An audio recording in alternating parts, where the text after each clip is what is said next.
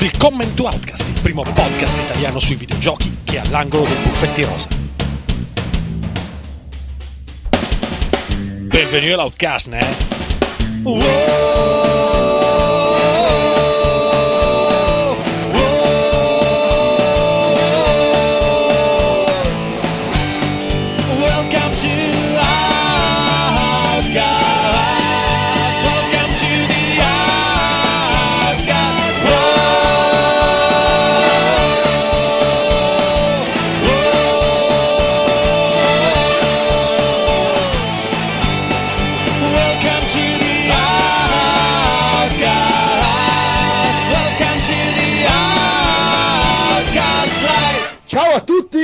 benvenuti all'episodio numero 20 di Outcast Magazine. Io sono il solito Andrea Maderno, un po' più solito del solito perché vengo da 4 ore di Oktoberfest e ho in corpo un pollo e 3 litri di birra. Tra l'altro i tedeschi mi dicono che la birra dell'Oktoberfest è un po' più alcolica della birra normale, quindi sono, fondamentalmente sono sbronzo e la stanza sta girando.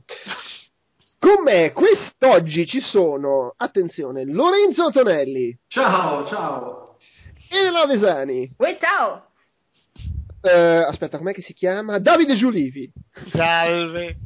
Ugo Laviano Ciao. e Alessandro De Luca. Ciao a tutti. No, più che altro è che Davide Giulivi è l'unico che non c'ha il, il- il nome e cognome qua su, su Skype e quindi ho avuto un attimo di smarrimento.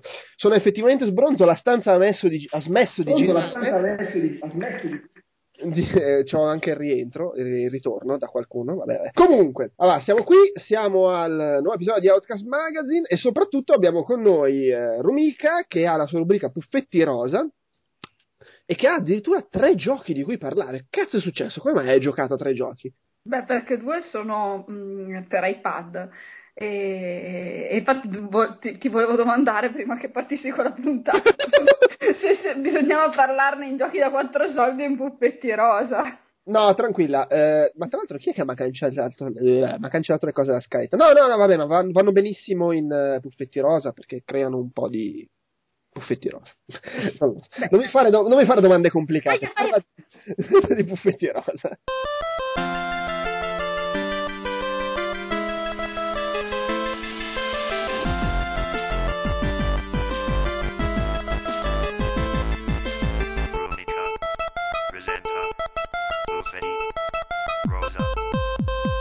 Arkham City, Spy vs Spy e Carcassonne per iPad. Ma anche Spy vs Spy è per iPad, è uscito per Certo iPad. che sì, è uscito per iPad e costa ben 0,79 euro. Ma è lo... Così, facciamo un po' di conversazione. È lo Spy vs Spy, cioè tipo quello vecchio originale o hanno rifatto la grafica? Parlacene. Hanno, hanno rifatto la grafica, è molto più perfettosa, appunto. Non c'è la grafica pixellosa, hanno fatto una cosa in. ehm, Com'era la grafica vecchia, scusami?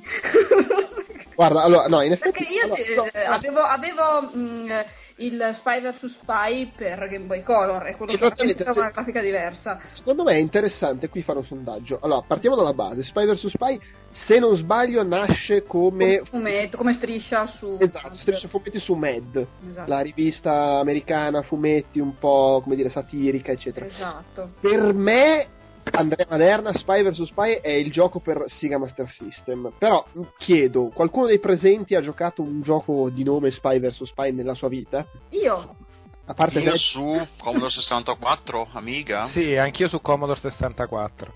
ma la- fondamentalmente si trattava sempre di tu controlli una spia e devi piazzare le trappole per metterla in quel posto all'altra spia, giusto? Cos'era uno bianco e uno nero? Giusto? Esatto. Sì, io me lo ricordo così.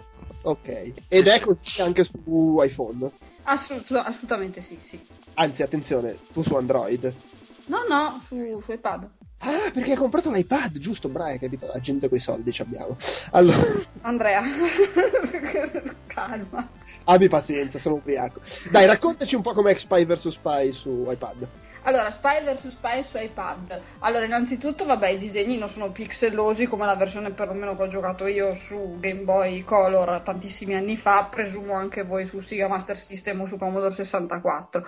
La cosa carina è che appunto hanno rifatto tutto il layout grafico e si può giocare in contemporanea, in una turni, tra i due, i due giocatori. Questo è, loro, questo è quello che loro vantano.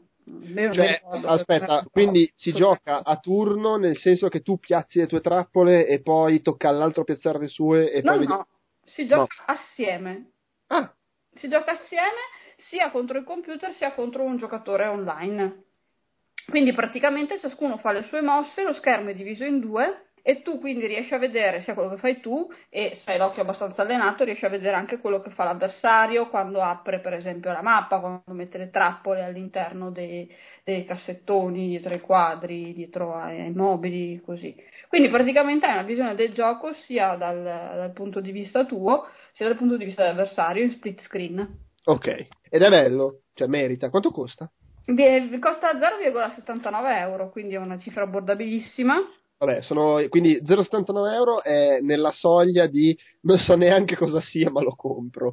Sì, esatto. Io devo dire una cosa, mm, beh, è, è- è un pelino più semplice da, da- da giocare rispetto alla versione, quella che avevo, che avevo, che avevo giocato su, su Game Boy Color, però devo dire che non è proprio immediatissimo nei controlli. Dopo, dopo che hai fatto 4-5 partite continuando a perdere come un salame, riesci a capire un attimo gli spostamenti, come, come funziona l'inserimento delle trappole, eccetera. Oddio, forse magari c'ho anch'io qualche problema con l'interfaccia dell'iPad, eh, così, però insomma direi che, che è abbastanza divertente, insomma. Ecco, così. È molto gioca- veloce, è molto veloce. Ma si gioca bene nonostante il touchscreen, perché poi c'è sempre un po' questo problema dei giochi più o meno Eh, tradizionali. è appunto quello, mm, diciamo che per quanto riguarda determinati comandi, eh, alla fine ti ci abitui un pochettino.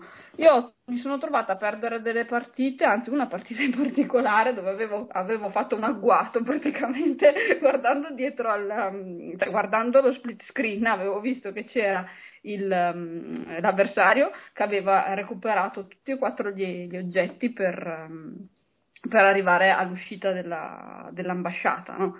Perché l'ambientazione è un'ambasciata. Magari alla fine spieghiamo anche come funziona questo gioco, perché magari i nostri ascoltatori non sanno neanche che cazzo sia lo spazio. Effettivamente stiamo andando un po' per scontato che la gente sappia che cos'è. Intanto la, la gatta mi ha acceso la stampante. Eh, attenzione, ci provo io. Spy vs Spy, perlomeno su Master System, era un gioco in cui tu controllavi una spia e dovevi, per quello che mi ricordo, piazzare trappole, robe in giro per fondamentalmente metterla in quel posto all'altra spia. E soprattutto quello che Era un po' il gioco di mamma ho perso l'aereo. Aspetta, esatto, però tu nel frattempo, oltre a mettere i bastoni tra le ruote all'altra persona, devi recuperare quattro oggetti, perché senza quei quattro oggetti non puoi uscire dalla, dalla casetta in cui ti trovi, che la chiamano l'ambasciata, appunto così. Quindi devi raccogliere eh, una busta di documenti, dei soldi, adesso non mi ricordo più la, la- la cassetta quella per, eh, per conser- la, la- valigetta per conservare tutte queste, tutte queste cose. E praticamente eh, cosa succede? Che eh, è un gioco molto veloce, per cui appena una persona sbaglia, l'avversario sbaglia, eh, tu gli fai, gli fai le scarpe. Allora, nella mia situazione, e torniamo al discorso del controllo, eh, cosa succede? Il mio avversario ha preso tutti quanti gli oggetti e si stava avviando verso l'uscita del livello. Io allora cosa ho fatto? Sono corsa verso l'uscita del livello perché nel momento in cui ci si trova nella stessa stanza parte il momento arcade in cui ti cominci a menare. Devi premere dei tasti abbastanza in modo meccanico sopra lo schermo.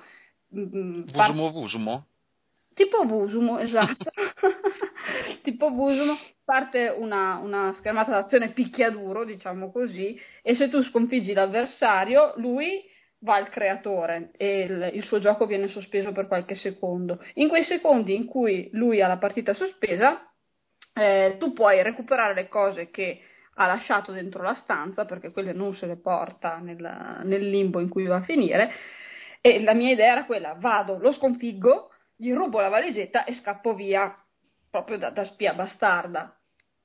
E cosa è successo? Che arrivo nella stanza, purtroppo, siccome ci si muove anche in profondità, non è solamente uno spostamento eh, in orizzontale, cioè eh, a- insomma, su, su una, in una sola dimensione, ma ci si sposta anche in profondità all'interno della, della stanza, non mi sono allineata bene con il mio avversario e quindi ho cominciato a picchiare come una disperata, accorgendomi troppo tardi che non, non lo stavo menando, e mi- me le sono prese io, e siccome lì il primo che parte a picchiare di solito vince, ho perso e quindi la mia strategia è andata a, a quel paese, ecco, diciamo così.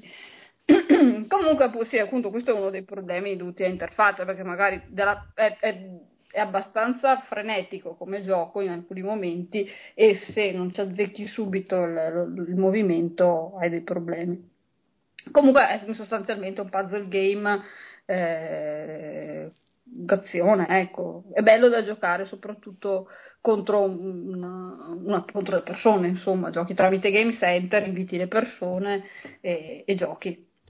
Ma bisogna giocare, perdonami, eh, per forza in contemporanea o c'è una forma di multiplayer asincrono come fa tendenza su, sui telefoni? Non mi pare, sai, non mi pare che ci sia una forma di gioco asincrona. Cioè, quindi bisogna, si gioca assieme e, e, e fine, cioè il multiplayer tradizionale. Esatto. Esatto, okay. o, con, o, contro le persone o contro il computer. Beh, chiaro, Però in contemporanea, semmai dopo un controllo facciamo un'aggiunta, ma comunque insomma.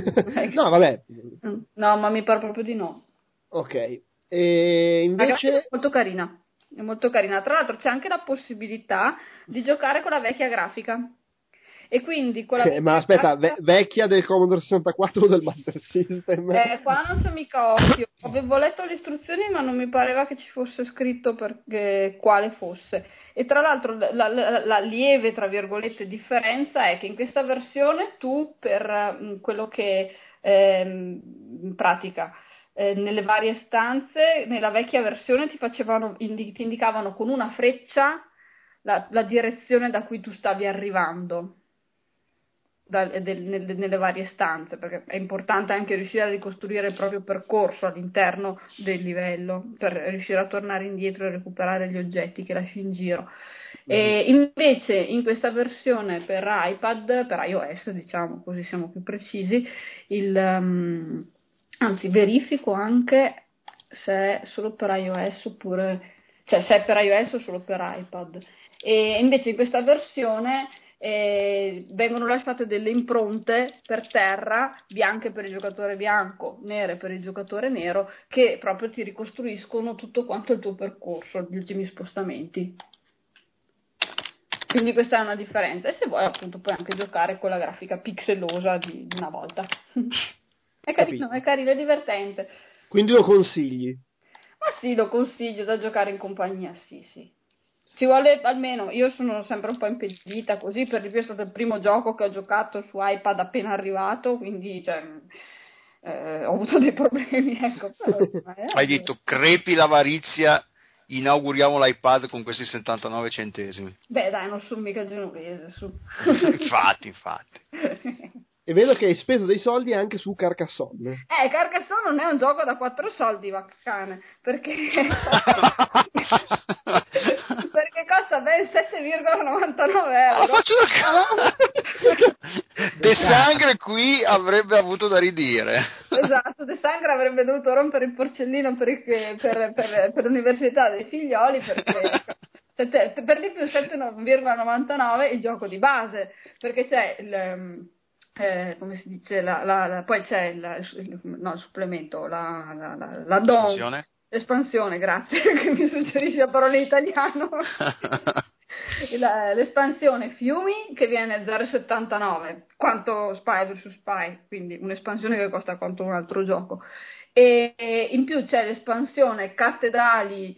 Eh, altre robe, dame, damine, balli di corte, eh, osterie, no, questo sto inventando, però insomma un'altra espansione ancora che costa 1,59 e così vai a completare diciamo tutta l'offerta online. Tra l'altro mentre Carcassonne su iPad è, è vecchiotto, queste espansioni sono arrivate a Natale dell'anno scorso, quindi sono, sono relativamente recenti. È bellissimo, è, è, è, bellissimo, perché vabbè io avevo giocato a suo tempo quello su Xbox eh, Live anche quello era divertente però vabbè c'era il discorso del, del pad eccetera. Giocarlo col, con l'interfaccia touch è veramente eh, la morte sua quindi è molto divertente. C'è un problema abbastanza grave constatato eh, non solo da me che sono impedita, ripeto, c'è sempre questo scoglio che, che, che magari mi fa, mi fa, arrivare a delle conclusioni affrettate, però in effetti eh, anche altre persone lo dicono, ehm, l'intelligenza artificiale dei, dei, profili che sono stati creati per giocare eh, con il, contro il computer è veramente complessa, quindi sono difficilissimi anche a livello base. Il, um, eh, a livello facile, ultra facile, gli avversari del computer sono assolutamente difficili da battere. Tipo che ho fatto 20 partite e ne sono riuscita a vincere solo una. Così e non è il massimo, ecco, insomma, anche perché è un po' frustrante a dire la verità. Invece nel momento in cui si gioca contro avversari umani o a caso o sempre tra amichetti via Game Center è una cosa un attimino più divertente. Tra l'altro hanno inserito una, una modalità in solitario, quindi senza dover giocare per forza con, contro, contro qualcuno, puoi giocare in solitario e praticamente ti viene, ti viene dato uno schema da, da, completare, l'ho fatta solo una volta la partita, e chi fa il punteggio più alto in una determinata classifica calcolata appunto da, da, da Game Center, penso, e sempre molto vaga con i miei riferimenti, il, eh, vince, sostanzialmente chi fa il punteggio più alto vince, però appunto giochi, giochi in solitario. Per fortuna che è una conversazione, carissimo Andrea. eh, abbi pazienza, sono, non sono in grado di intendere di volere. ti stavi addormentando, di la verità. No, no, ti stavo ascoltando, eh, è che non, non sono sicuro se stavo capendo tutto quello che dicevi. Non conoscendo bene il gioco, non è che possa è un gioco da tavolo, giusto? Nasce come gioco da tavolo comunque. No, comunque... Sì, no, Carcassonne è un gioco, è un board game. Esatto, Moderna lo conosce tra l'altro. Sì, sì, perché parecchio tempo fa era uscito su Xbox Live Arcade, diciamo, anche gio- oh, oh, è un gioco Xbox Live Arcade su cui ho fatto 200 punti. Ci terrei sottolineare. Il totale. Che è il... E, e per i giochi XBLA è il totale, 200 punti. No, no, no, beh, beh, bello, cioè, non è che dobbiamo de- sentenziare oggi che Carcassonne c'ha, de- c'ha, un bel design, è un bel gioco, insomma. Sì, sì, sì, no, infatti è un bel gioco, appunto, come dicevo, come dicevi prima tu, anzi, è un gioco da tavolo che, con, uh, che viene, eh, viene, esaltato, diciamo, anche dal, dal, dall'iPad. Quindi io direi che se siete appassionati del, del gioco da tavolo, una partitella, è bene che ve la facciate anche con, questo, con questa versione. Ottimo, va bene. E passerei però al pezzo grosso. Aspetta, sì, ok, comincia che intanto io controllo una cosa sul... sul... No, io, io, comincio, però il pezzo grosso è tuo, nel senso il pezzo grosso delle cose che tu hai messo in scaletta per Puffetti Rosa va a dire Batman Arkham City, che francamente io non ricordo, ma non mi sembra abbiamo, ne abbiamo mai parlato. Addirittura, addirittura non se ne è mai parlato, quindi io ho questo. Beh, è uscito solo da cosa? Sei mesi, cioè a un certo punto. che pretese. Allora, facciamo il sondaggio: chi l'ha giocato? Io. Io. Io. Eh, alla grande cosa, proprio. Cosa, cosa, cosa, Batman Arkham City, però visto che stiamo facendo io, io, io. Buffetti Rosa, Elena, introduci l'argomento. Ah, Elena c'ha poco di che introdurre, anche perché non ne so un cazzo. Scusa, l'hai, intro- l'hai, messo tu in scaletta? no, vabbè, ma no, il problema è che proprio per un discorso introduttivo sono la persona meno indicata, perché in realtà è proprio l'unico gioco di Batman che io abbia mai giocato in vita mia. Intanto stavo controllando che è proprio per iOS, Spy vs Spy, quindi ecco questa cosa è così. Invece Carcassonne è per anche quello è tutto per iOS, perfetto. almeno ho chiuso questa cosa qua. Allora, vi dicevo, non ho giocato a quell'altro che non mi ricordo più neanche come si intitola, anche se è scritto due Arkham Asylum, eh, che mi avevano detto che era molto bello e che addirittura Arkham City era ancora più bello, mentre Ugo è di un'opinione diversa, vero? A me era piaciuto più Asylum, sì. Mm-hmm, come mai? Perché l'avevo trovato nel suo essere un po' più lineare senza la parte open world, che poi non è open world, ma è open quartieretto, perché poi questa Arkham City è un po' un quartieretto.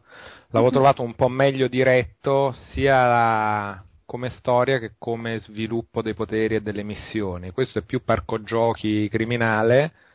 Comunque sono due titoli ottimi, a me come gusto personale era piaciuto un po' più quell'altro proprio perché secondo me si sviluppava meglio per quanto un po' più sul binario Metroid fisso che non quello super aperto di questo qua. Mm. Io L'avevo trovato un po' dispersivo con i 3000 punti di domanda in giro, le 3000 cazzatine in giro, 200.000 cose da fare che però non hai ben capito se c'è il gadget giusto o meno. Eh, quello sì. L'altro secondo me si spiegava meglio in questo li hai completati tutti questi, questi, queste, queste sidecast oppure no? Nel senso, N- nel primo sì, questo no. in giro. Ah, nei punti di domanda in giro era più facile raccoglierli tutti rispetto al, al secondo? Eh, magari dipende anche dal momento, io tendo un po' al Mm. completismo per eh, vizio caratteriale, in questo caso qui era, mi sembra fosse uscito in mezzo un delirio di altre robe che pure volevo giocare ed ero rimasto con un tot di enigmi e non avevo voglia di andarmi a riscandagliare tutta la città, le cose. Ma sì, in Anche realtà ho avuto... più fatto di fatti con Ah. lui, poi ci sono quelli di Catwoman, ce n'era veramente un delirio di cose, quindi No, ce ne sono troppi, ce ne sono decisamente troppi. Ma in Perché realtà ce l'ho Asylum anch'io anch'io li questa avevo trovati tutti. Eh, eh, eh. Scusa, Posso ti- dire, posso dire la mia sul, su, su Arkham City? Vai. Hai il permesso di dire. ok, ce l'ho. Vai, vadi. Allora, il punto è che mi è piaciuto talmente tanto Arkham Asylum che mi sono rotto il cazzo di giocare Arkham City dopo un po' e l'ho venduto. E oggi volevo ricomprare l'edizione Goti, ma non c'era GameStop, che è una roba vergognosa. E concordo in generale con tutto quello che, che- che è stato detto finora. Che la versione GOTY, ricordiamo, è Game of the Year, che, insomma, che, che include anche il Anche- DLC di cosa è uscito? Di, eh, com'è quello, di, che cosa è Robin. uscito? Di Robin. Di- Batman, Robin e qualsiasi altro personaggio. Questo era uno di quelli che è uscito con più varianti, che se lo compri da GameStop c'avevi un costume, dall'altro c'avevi quello del Cavaliere Oscuro, La variante base era se lo compri hai Catwoman. se lo compri hai Che io Catwoman. ce l'avevo da una versione PC. Magari non hai Batman, però hai... sta- Hai Batman. Fatto sta che Asylum era talmente una sorpresa bella che, che poi alla fine tutta la magnificenza de- di, di City, non lo so, mi ha un po' rotto il cazzo, il fattore quartieretto e tutto, eh, tutto quanto, ma oggi mi stavo redimendo, mi, stavo- mi sono- mi ero pentito e invece no, vabbè. Abbiamo fatto la cambiare copertina idea. in edition Beh. più brutta del mondo, che ha tutti i voti, tutti gli strilli, non so se l'avete mai vista la Sì, copertina. era talmente brutta che boh, Ha 18.000 scritte sopra, è Sì. fantastica. il fascione rosso con... eh, sì, sì. Vabbè, insomma, io ci, ci sto giocando, in realtà sono verso la fine da quello che ho capito guardando la soluzione, perché ovviamente ogni tanto guardo anche la soluzione. E anche, allora, lo sto giocando, indovinate un po' tutte le mie, le mie recensioni puffettose. Facile. Esatto, lo sto giocando a noi, ve lo facile, è super easy, quindi praticamente ogni passo che faccio mi dice do- cosa devo fare dopo. Praticamente c'è Batman che si picchia da solo. Eh, sì, I praticamente- combattimenti? I combattimenti, ogni, ogni cosa speciale che posso fare mi viene segnalata. Premi questo, fai quell'altro. Beh, ma lo bravo! fa anche nel normale, eh? Anche Ah, nel sì? normale ci sì, sì.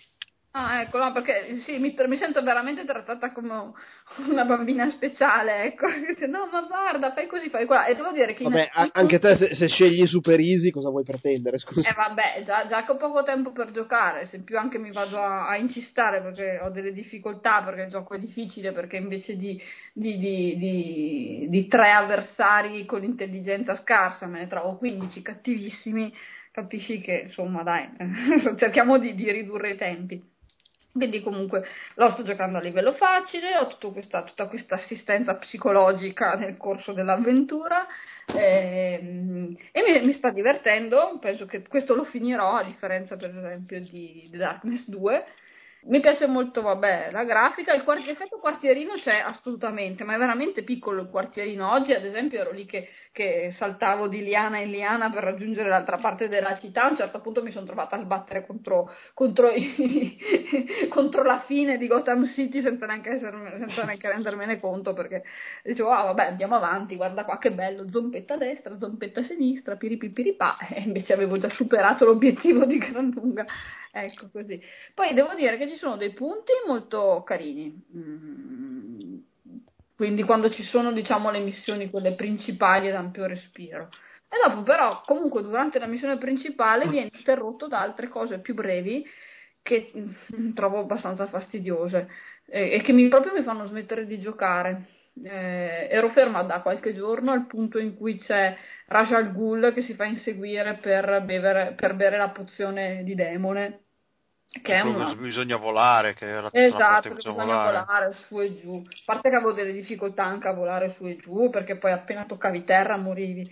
E quindi io cioè, mi sarò schiantata 20.000 volte perché bisognava fare la planata, dopo andare giù in picchiata, prendere, quindi facendo la picchiata prendevi la rincorsa per tornare su, non vi dico quante volte mi sono smaltata di testa perché devo premere contemporaneamente spazio CTRL. Se fossi una pianista veramente sarei da, da, da, da internare, ecco. Ma hai fatto gli esercizi della Wayne Tech per queste cose? Di allenamento? No, cosa sono? Eh, ci sono gli esercizi per diventare forte a fare queste cose qua, per allenarti. Ah, tipo, sì, capito. Tutorial, sì. Coordinamento, esercizi Sì, di ma sono all'interno del gioco, sono tipo un altro enigma sparso per la città. Ogni tanto vedi un pipistrello luminoso, ci vai sopra e lui ti dice qua devi planare, passare attraverso questo obiettivo, arrivare di là, eccetera. E però comprensibilmente lei vede un pipistrello luminoso, scappa. Io impersono un pipistrello scuro dici, e quindi appena vedo...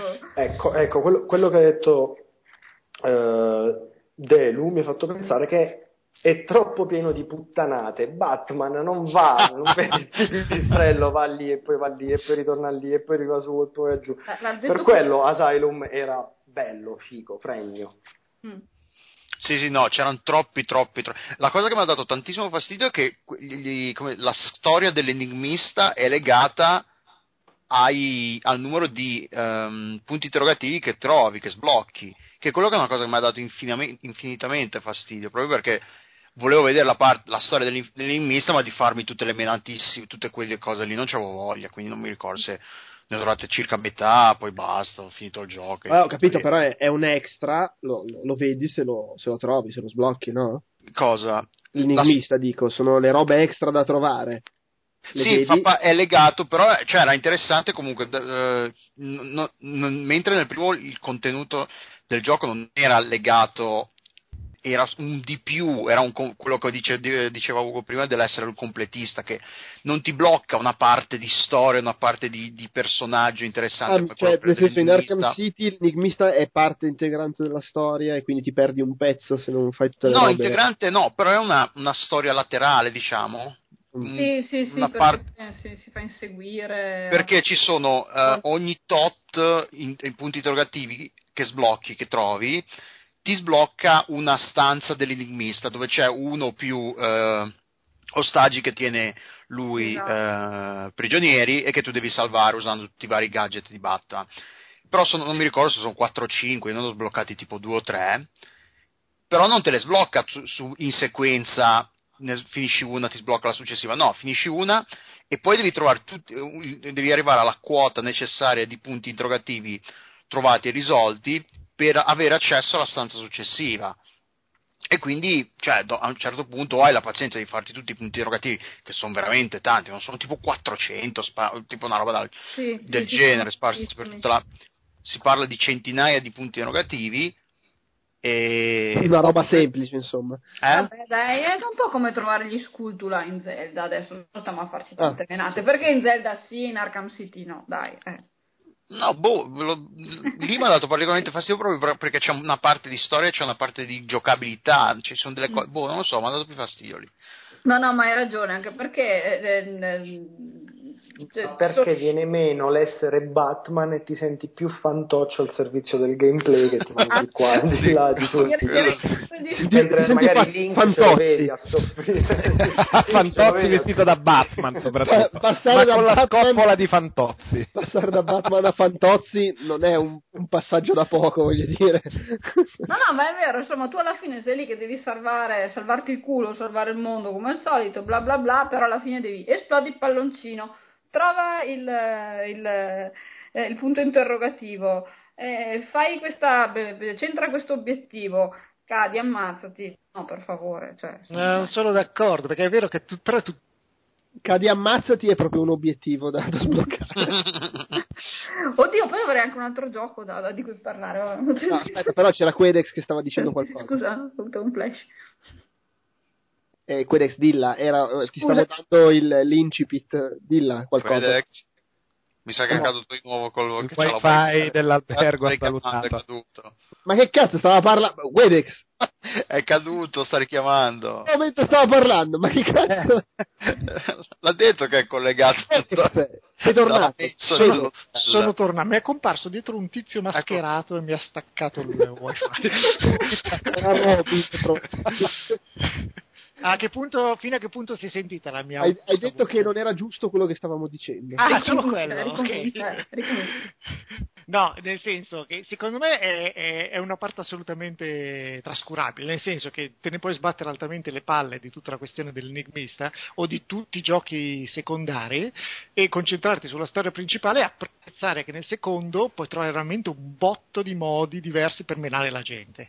Cioè, è molto più ampia, no, era già particolarmente ampia la, la- la possibilità di variare il tipo di combattimento anche nel primo, ma in questo è esageratamente ampia, quindi puoi veramente fare di tutto. Cioè il rampino lo puoi usare in in dieci modi diversi per picchiare la gente e io questa possibilità di picchiarli in modo diverso l'ho apprezzata molto, fregandomene del fatto che non potevo andare a vedere le stanze dell'enigmista perché, vabbè, Ma quindi tu hai fatto soltanto la, la missione principale? la Non, so- principale? non solo, no, ho fatto ad esempio anche Zaz, quello che del, del telefono che devi tracciarlo, eccetera, quello l'ho finito ad esempio, oppure quello di Bane, però quelli sono divertenti, eh. quello dell'enigmista diventa tedioso e allora perché devo rompermi le palle? Quindi niente, non lo facevo, ma anche quello che ti dicevo degli esercizi della Wayne Tech, a un certo punto nel progredire questa cosa ce ne sono alcuni particolarmente difficili che ti fanno passare Sì, sì, no, io Volando. non l'ho finita quella della Wayne Tech. Esatto. Ricordo che c'era tipo quello che devi, devi, devi far la picchiatona e poi planare sotto il tunnel, che però è so- è, Esatto. tra l'acqua e il tunnel, quello non l'ho sono fatto.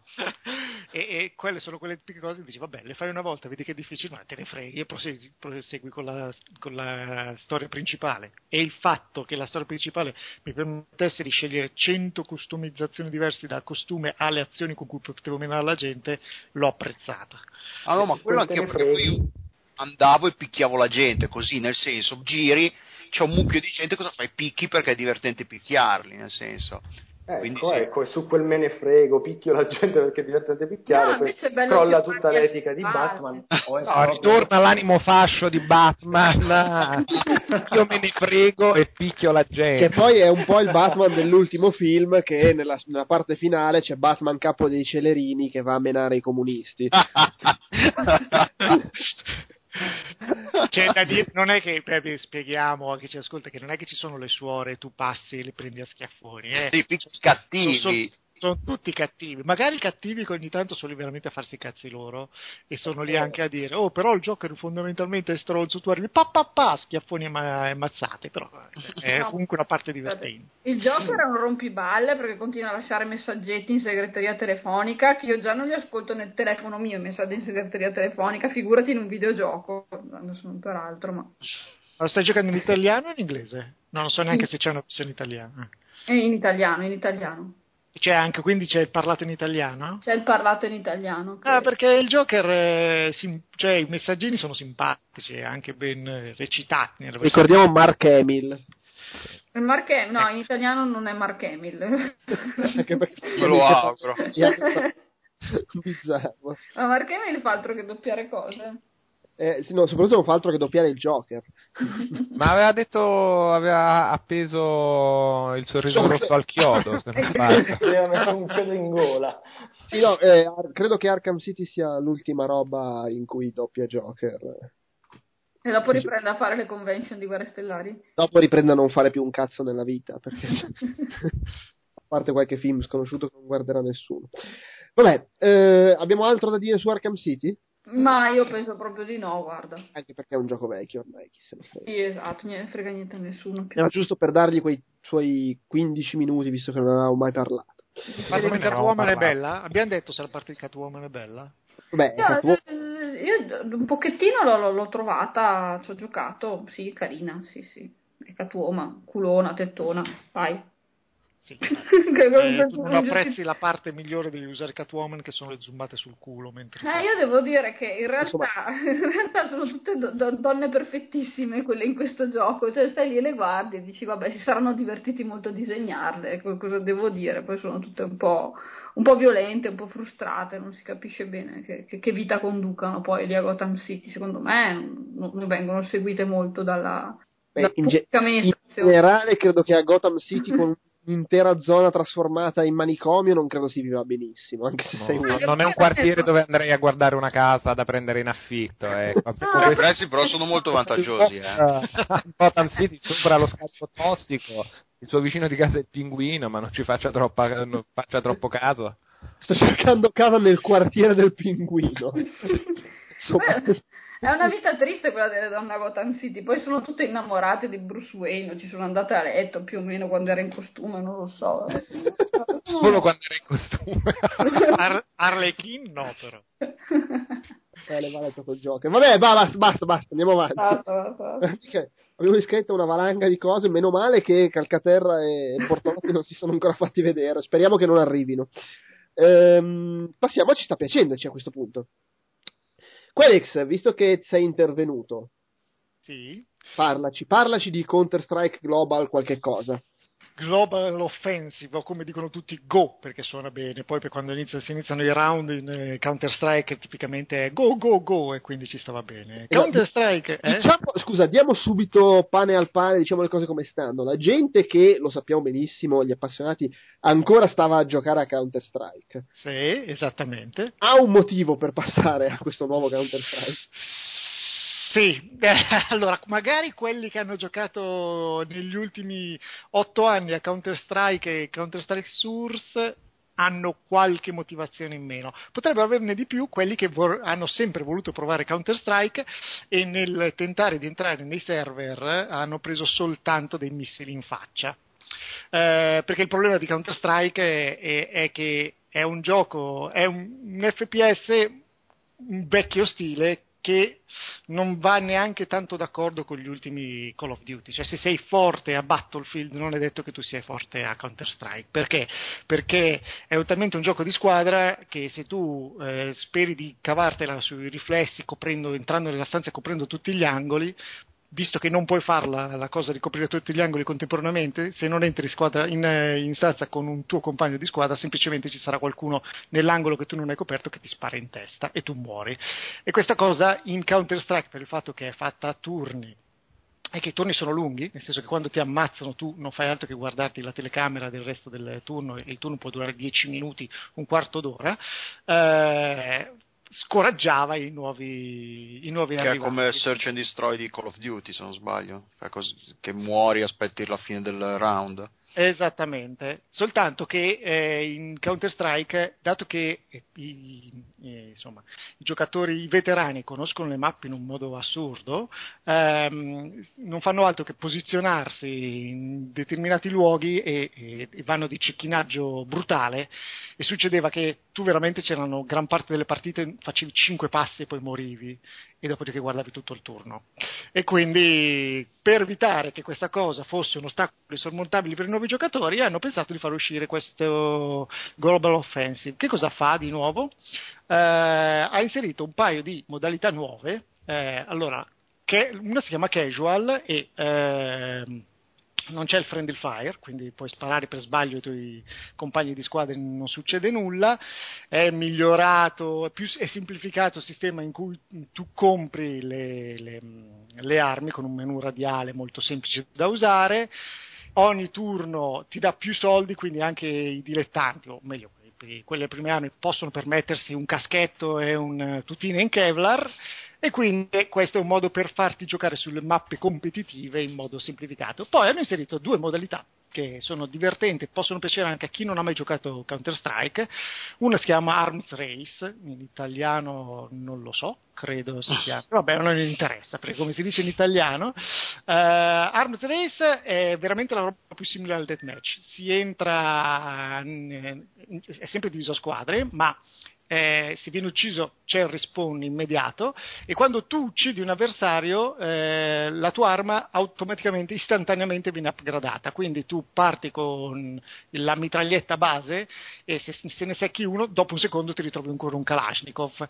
E si procede in questa cosa eh, e vince la squadra in cui uno dei componenti raggiunge l'arma finale, che è il coltello d'oro, che fosse un coltello d'oro ho dovuto leggerlo in internet perché io non l'ho mai raggiunto, eh, e ammazza qualcuno con il coltello d'oro e quindi vince il, la partita. È molto divertente perché il ritmo è quello solito dei deathmatch, però con le caratteristiche tipiche di, di Counter Strike che se uno non ha mai giocato possono sembrare abbastanza eh, spiazzanti, perché in Counter-Strike tipo eh, non si può sprintare, una cosa che ormai nei FPS fanno, sono abituati a fare tutti, e non c'è neanche l'Iron Sight. Cioè in Counter-Strike bisogna utilizzare le armi con particolare attenzione nel sparare colpi singoli, ad esempio, perché la roba spray non fa nessun effetto, cioè un caricatore in Counter-Strike dura veramente due secondi, fai svrom e il tuo avversario può essere tranquillamente in piedi e non avere ancora l'energia a metà. Devi essere freddo nel momento in cui te lo trovi di fronte nello stesso corridoio e sparare quei due colpi necessari alla a, testa. Alla testa, fondamentalmente alla testa. Questo fa sì che comunque anche in questa modalità eh, molto spesso tu arrivi e, e, non fai altro che, che eh, ritornare nel punto di respawn continuamente però alla lunga qualcuno lo secchi e quindi c'è comunque divertimento, poi non ci sono pause. C'è un'altra modalità che è una via di mezzo tra queste due, si chiama Demolition. Le mappe di Counter-Strike, se non le avete mai giocate, sono comunque basate sul fatto che una squadra di terroristi deve piazzare una bomba e la, la, la squadra degli antiterroristi deve eh, uccidere i terroristi prima che lo facciano oppure disinnescarla. Demolition eh, semplifica le mappe classiche mettendo solo un punto in cui si può mettere la bomba e quando eh, nel passare dei, dei, round le armi vengono migliorate in base a come ti sei comportato nel round precedente. Quindi non c'è il mercatino con i soldi delle armi. Il mercatino delle armi è una roba che in Counter Strike va fatto in modo scientifico perché se tu entri nella squadra e tu devi prendere con la pompa e il tuo compagno di squadra deve prendere un altro tipo di fucile perché se prendete la stessa cosa oppure vi comportate avete un gioco previsto per certi tipi di, di, fucile, non andate da nessuna parte se fate un acquisto sbagliato. Qua la cosa è semplificata, sei stato bravo ti do un'arma migliore al giro dopo, sei stato particolarmente bravo, nel senso che ne hai seccati due, ti diamo anche una granata. È una via di mezzo divertente, fa sì che la gente non muoia immediatamente, abbia qualche chance in più. Certo, mm, se si corre come dei pirla con la bomba in mano, eh, la vado a piazzare, comunque ci si becca un proiettile in testa. Però insomma è apprezzabile. Quindi secondo me Counter Strike Go 10,99 euro su Steam andrebbe acquistato. So che ne hanno fatto perfino una versione su console e non capisco perché uno debba comprarlo o, o giocarlo perlomeno. Eh, però eh, tutti gli altri su PC ne godranno assolutamente di qualità e soprattutto è un gioco che ha un valore rispetto al denaro esagerato, cioè la, la longevità del, di, di questa roba può durare tranquillamente 6-7 anni se siete appassionati. La Madonna, 6-7 anni. Eh, quello prima 8 anni. Ci giocano ancora. Ci giocano eh ancora. Sì, effettivamente. Eh. Ma eh, quindi secondo te avrà la longevità del precedente? Dopo, fai, No. Fammi un pronostico. no, perché, perché probabilmente secondo me prima di, di, di 8 anni faranno uscire qualcos'altro di ancora più raffinato. Ah, sì. Però insomma cavalca l'onda e quindi comunque un sacco di gente che giocava a quello passerà a questo e, e- e comunque prenderà i nuovi arrivati si faranno prendere la mano e continueranno per un bel po'. E Quindi tu dici che per un nuovo arrivato che arriva con questa comunità da coltello d'oro tra i denti Eh? Si trova access- bene a giocare. Mm, Entra no, e è beh, comunque beh, divertente, no. piacevole. Allora, la- l'Arms Race è divertente. Sul piacevole, insomma, devi essere anche un po' masochista perché, insomma, però c'è... Dipende si crea- quanto ti piace il teabagging da subire, è un po' quello. Tra l'altro, Arm Race c'è anche in eh, Call of Duty, c'è anche in Battlefield 3 adesso. Sì, sì, sicuramente, però per, Ormai da- eh, beh, non hanno fatto altro che prendere quella cosa che era apprezzata in un altro genere che si mettere- chiama Gun Game, insomma, Esatto. ogni, ogni cosa ha il suo nome diverso. Comunque, sì, scusa, vai avanti. Pronto? Pronto? Sì? Davide? È Davide? caduto è caduto di nuovo. È stato cecchinato a counter. è stato cecchinato. Boom! Con la, l'AWP. Boom! Eh, è inutile, lui solo a Quake è capace a giocare. Reagan e via andare. Vabbè, vogliamo andare avanti? Ma senso sì, dai, andiamo Andiamo- avanti. andiamo- Scusa andiamo- questo commento su Counter Strike con un headshot. No, aspetta, è rientrato Quedex. Ah, certo che sto hotel de merda, porca troia, gli facciamo pagare 1500 euro una cazzo di stanza, la più piccola, ma una wifi che funziona, Dio madonna. Ah, Vabbè, scusate. dai, Andiamo, andiamo avanti, andiamo avanti. Vabbè, avevo finito praticamente. Si crea nel giocare a Counter-Strike Go un, eh, un- un circolo vizioso che, che ti spinge a ributtarti nell'arena perché speri ogni volta di fare un passetto in più prima di morire. Quindi Ma le mappe anche chi- le mappe ce ne sono otto nuove, otto sono le vecchie, un po' rivisitate, mh, Mm. migliorate in alcuni punti. Ad esempio in Dust, la- il, il sottopassaggio dove ogni tanto si creava il massacro di, di tutta la squadra, eh, è stato variato perché c'è una via d'uscita, quindi se ti ritrovi l'imboscata puoi cercare di, di sopravvivere. Cioè, eh, e poi ce ne sono otto pensate per le nuove, per le nuove modalità. Ok. Va bene, andiamo avanti, andiamo avanti e attenzione, siamo a un momento cardine dell'episodio perché prendo la parola io, che non sono in grado di intendere di volere, e parlo di Darksiders 2, che è un gioco uscito un mese fa, ma di cui non abbiamo mai parlato, e che dei qui presenti ha giocato Ugo, giusto? Sì, è finito. Yeah. Ok. Allora, Darksiders 2, attenzione, sto per dire una cosa abbastanza ovvia, seguito di Darksiders. E... e seguito di Darksiders nel suo essere un gioco che fa un po' l'arcade adventure, come li chiamavamo noi vecchietti negli anni 80 e 90, cioè è un gioco in cui c'è una forte componente di azione, però poi ci sono gli enigmi, puzzle, l'esplorazione, eccetera, che è una roba che ultimamente mi sembra faccia Zelda, forse volendo Arkham City, Arkham Asylum e praticamente nessun altro. Avete obiezioni su questa cosa che ho appena detto? No, direi che ci può stare, ci sarà qualche eccezione, ma insomma, in linea di massima Fondamentalmente non è il genere che era, ecco. Esattamente. Allora, eh, Darksiders, gioco d'azione che a un primo approccio sembra un God of War, in realtà è un po' più articolato di un God of War, sta per venirmi un rutto, vi avviso. E, e, mh, rispetto, allora, secondo me è un gran bel gioco. Ha un po' lo stesso problema del primo Darksiders che ci mette un po' a ingranare.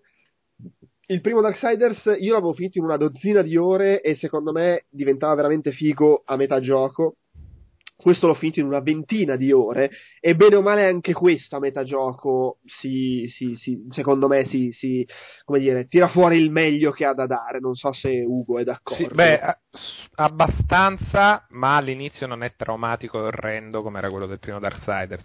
sono perché d'accordo i primi 20 minuti di Darksiders erano veramente non solo la parte più brutta del gioco, ma proprio un brutto gioco. E poi Beh, invece diventava figo. in realtà secondo me l'inizio di Darksiders era cioè sembrava che ti stesse trollando ah guarda quanti poteri che hai te li levo e adesso ti faccio penare sei ore prima che tu possa usarli Poi ma non Sì, fa anche anche una così. merda. L'Apocalisse No. sulla Terra a me aveva fatto proprio schifo, era proprio brutta da vedere.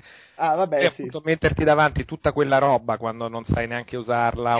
cioè, Ci sono giochi che riescono a usare quel trucchetto senza per questo essere, avere un brutto inizio.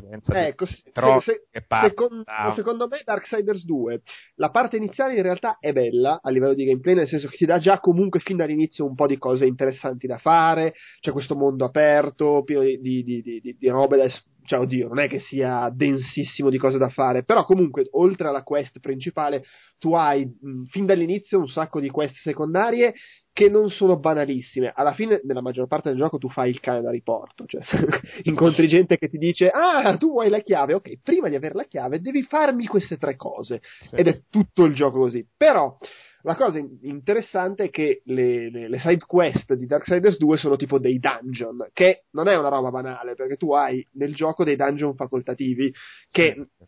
non- anche boss facoltativi che sono Boss, esatto, cioè le side quest di Darksiders 2 non sono solo fammi a prendere sto oggetto, ma è tipo fammi questo dungeon che puoi anche non fare, ammazzami questo boss, che sono comunque denotano un impegno nel creare del gameplay eh, come dire, accessorio che sia comunque interessante e questo è apprezzabile. Secondo me la, la parte, come dire, eh, non, non non, non azzardo di dire barbosa, però il, fa- il motivo per cui secondo me ingrana un po', eh, cioè ci mette un po' a ingranare è il fatto che la parte iniziale è un po' una merda l'ambientazione, secondo me.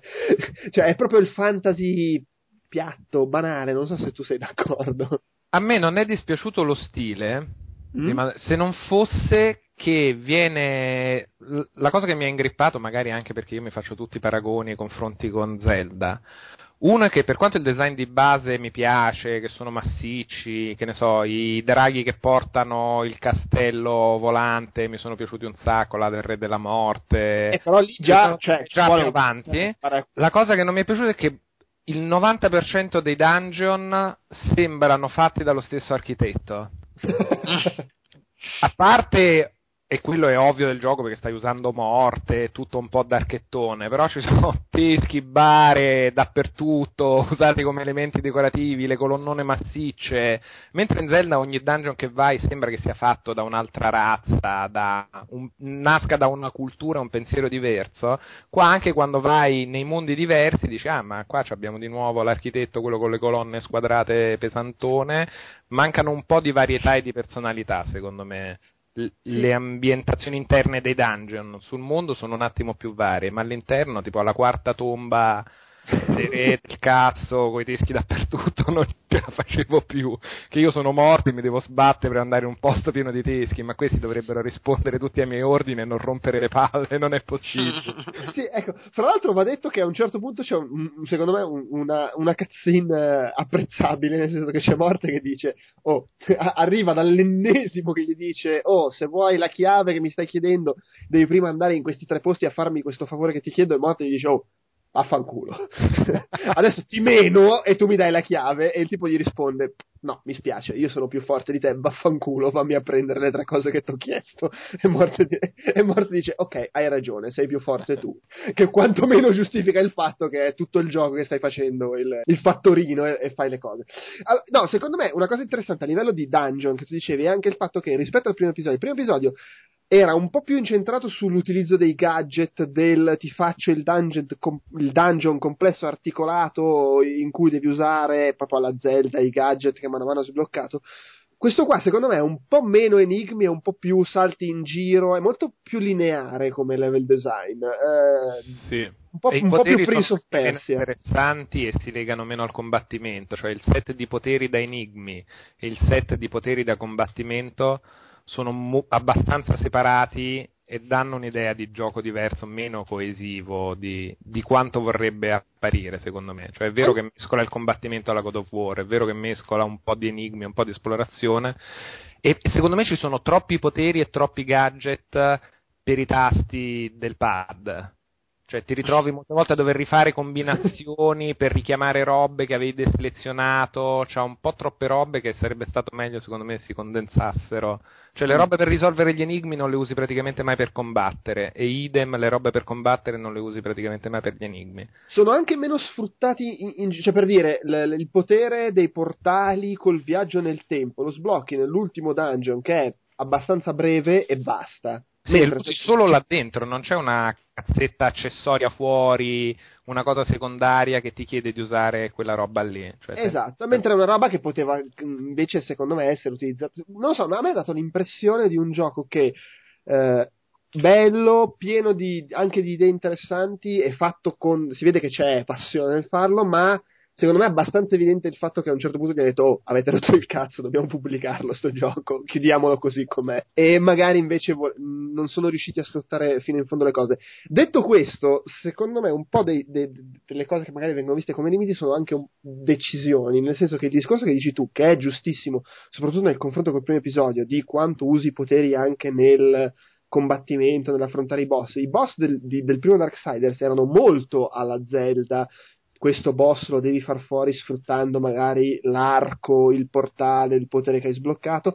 Qui invece sono molto più boss da affrontare combattendo, cioè sfruttando il sistema, il sistema di combattimento mentre i poteri non li usi per i boss. Sono, come dire, sono meno Sì. boss puzzle e più boss li devi menare. Sì, però li devi menare senza grandi cambiamenti. Cioè, anche nello stesso God of War ti spinge molto il gioco ad usare le diverse tecniche che mette a disposizione.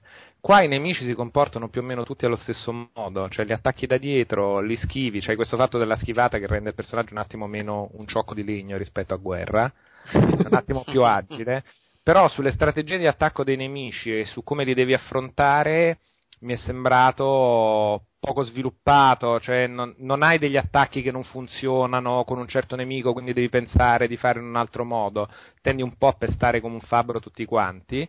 E la mole di effetti tra le trasformazioni nella super, nel, nel tristo mietitore e robe del genere, secondo me sono visivamente un po' troppo caotici per il bene della lettura di quello che succede sul campo di battaglia. Allora, cioè, molte volte ti ritrovi circondato da nemici, non capisci un cazzo, premi tutto, fai il mulinello Infatti... infernale per liberartene. È vero, infatti secondo me il sistema di combattimento di Darksiders 2 funziona molto bene quando hai pochi nemici davanti, quando ne hai 5 o 6 si tende a non capire un cazzo di quello che sta succedendo, perché sei lì che, siccome è molto basato su schivata controattacco, quando hai 5 o 6 nemici non sai dove puntare la telecamera, diventa un po' casino. Detto questo, secondo me comunque il sistema di combattimento rispetto al primo episodio è molto più divertente e soprattutto il modo in cui lo, lo, lo sviluppi, le, le, scelte che hai a livello di poteri da sbloccare, eccetera, è, è, è, è positivo, nel senso che comunque... Sì, eh, due alberi di abilità sono abbastanza diciamo, diversi sono abbastanza fra di loro e, e, devi decidere come, come, svilupparli a seconda di come piace giocare a te.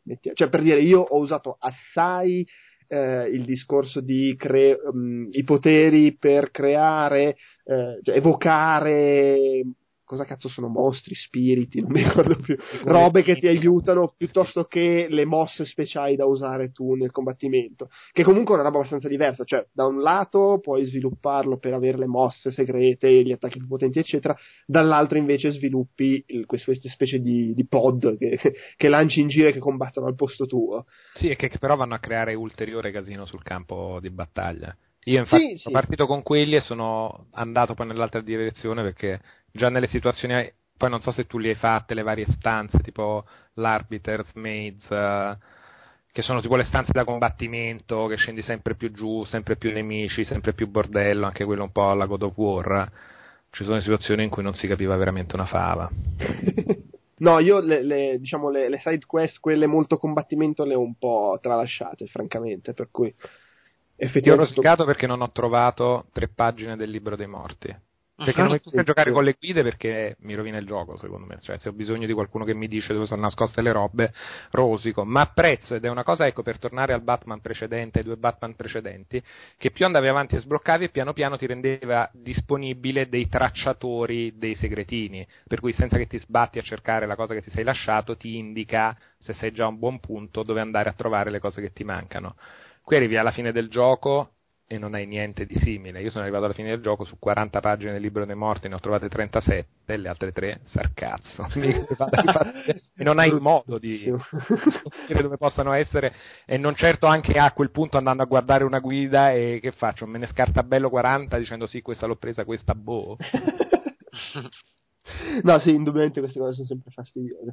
Però, comunque, secondo me, nel complesso è, è, è, gioco, sì. è un, un, gran bel gioco. Cioè, alla fine, soprattutto è un gioco che ti sommerge, è pieno di roba. Fra già solo il gioco base, cioè, fino a 20 ore per finirlo. Io, sì, sì. io ci ho messo 30. Pensa un po'.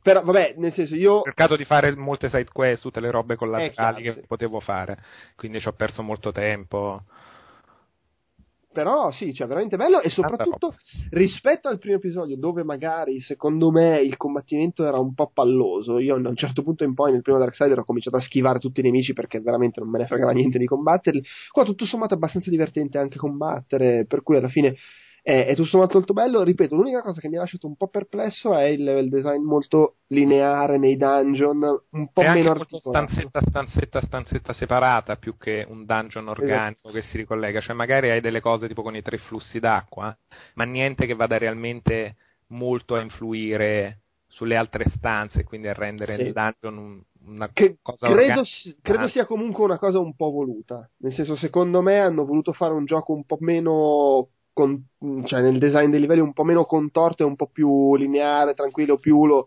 lo, lo spettacolo, il gasamento di saltellare in giro, appenderti, ah, mi, mi tiro su sulla parete, faccio le, le acrobazie, le figate, rispetto al primo dove magari ti incartavi un attimo perché dovevi cercare di capire come combinare i gadget, il portale. Il... Sì, qui hanno messo un po' di agilità alla Prince of Persia, mettiamolo Sì. così.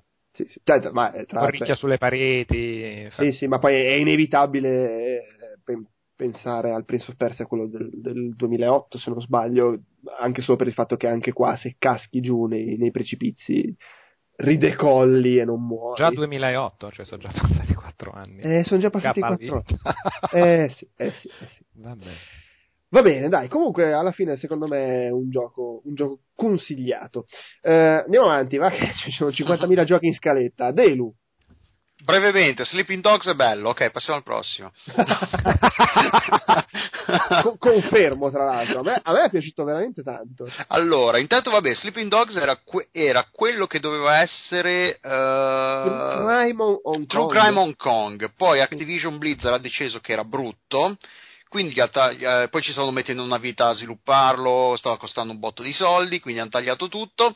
Square Enix ha comprato il gioco, però non ha, potuto, non ha comprato il, eh, i diritti del nome, quindi il gioco è diventato Sleeping Dogs. E secondo Eh. me fa favore, eh, perché True Crime... Non era sto, sto nome così importante, infatti, non mi sembra sta cosa. Fame. Ok. Eh, vabbè, Sleeping Dogs è un gioco di quelli sandbox alla GTA. Eh, ambientato a Hong Kong, come sì, abbiamo appena detto, riprende moltissime cose che ri- gli appassionati di cinema ri- eh, noteranno subito le, le somiglianze tra Sleeping Dogs e Infernal Affairs. Il film di chi era più? Adesso mi sfugge il, titolo, il nome del regista, va bene, adesso non mi viene. Un regista Che poi- cinese che tanto un- anche se ti ricordi il nome non, non lo capisci No, nessuno, infatti non- ma è il film, è la trilogia di film a cui si è ispirato Martin Scorsese per, Per fare The Departed. Di Partus. E riprende tantissime. belli Tantiss- attori nella, nella versione quella cinese di Hong Kong. cosa? C'era Andy Lau. Ecco, sì, c'era un attore famoso, c'erano Eh. gli attori famosi, ecco, Andy Lau sì, non Tra era il regista. Anche di attori, un- segnaliamo che in Sleeping Dogs il doppiaggio, perlomeno in lingua inglese, ci sono un, un sacco di nomi, cioè un sacco, un po' di nomi famosi, fra cui per esempio Emma Stone, anche tra l'altro per ruoli del cazzo, perché Emma Stone Tom fa un... Wilkinson che fa il, il- un Tom Wilkinson, eh, poi adesso sto guardando, sì, Emma Stone, ah sì, Emma Amanda Stone Car- fa, fa una delle tizie che puoi broccolare e che incontri in tipo tre missioni a caso e fine. c'è Lucy Liu anche, ma va, ma... Lucy Liu, sì, fa una che tra l'altro neanche puoi broccolare. È che è- che il direttore del doppiaggio sia io. Cioè, Oppure però voglio proprio lavorare con queste attrici. Devo dire che se conosci le voci, perché chiaramente è importante conoscerle, altrimenti ti cambia poco il fatto che ci sia Emma Stone, però se le conosci, il fatto di, di avere il personaggio minore che incontri in 3-4 missioni, doppiato dalla voce famosa, comunque qualcosa fa, gli dà un po' di sostanza. Anche perché probabilmente saranno meno cani degli attori basi che lavorano. Forse è quello. E comunque sì, allora, Sandbox, eh, quindi è la solita cosa in cui si può girare in macchina per la città.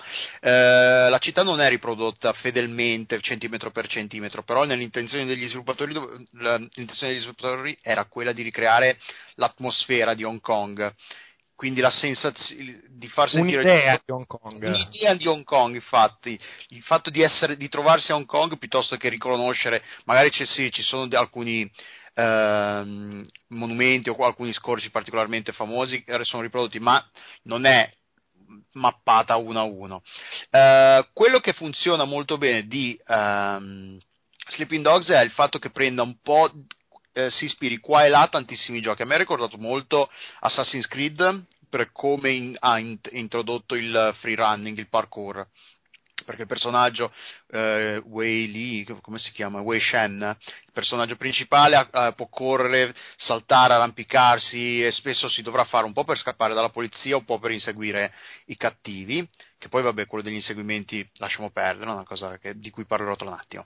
Eh, poi ci sono i combattimenti, i combattimenti invece si ispirano molto sia ad Assassin's Creed che a eh, Batman Arkham Asylum e City, con questo gioco di eh, contrattacchi, parate, aspettare la- l'avversario che ti attacchi, combo, mosse da sbloccare con i, i vari punti esperienza che si ricevono nel, cor- nel corso del gioco.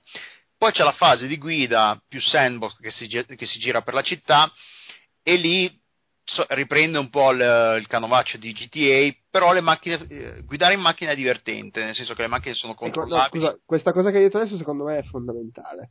Cosa? Macchine che si guidano, che si No, no, è divertente. Cioè, nel Sì, senso- girare in macchina è divertente. No, no, ma in generale è divertente. Adesso non vorrei fare il polemico, però Sleeping Dogs, secondo me, eh, pure se, gli si può dire quello che vuoi, nel senso che rispetto ai, a GTA 4 magari è meno fico come scrittura, meno ambizioso da, da- storia dai grandi significati morali profondi, eccetera. Però ha questo vantaggio rispetto a GTA: è divertente da giocare.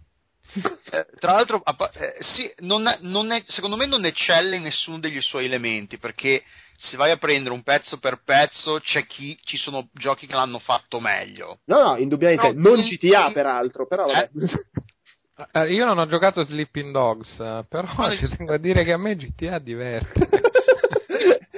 No, vabbè, ma è chiaro, adesso sto esagerando. Però, nel senso, secondo me, Sleeping Dogs rispetto al gioco medio Rockstar si impegna un po' di più ad avere delle meccaniche fatte bene e curate. Forse anche solo perché il sistema di combattimento banalmente copia da- da- dai due Arkham, quindi copia da una roba fatta bene.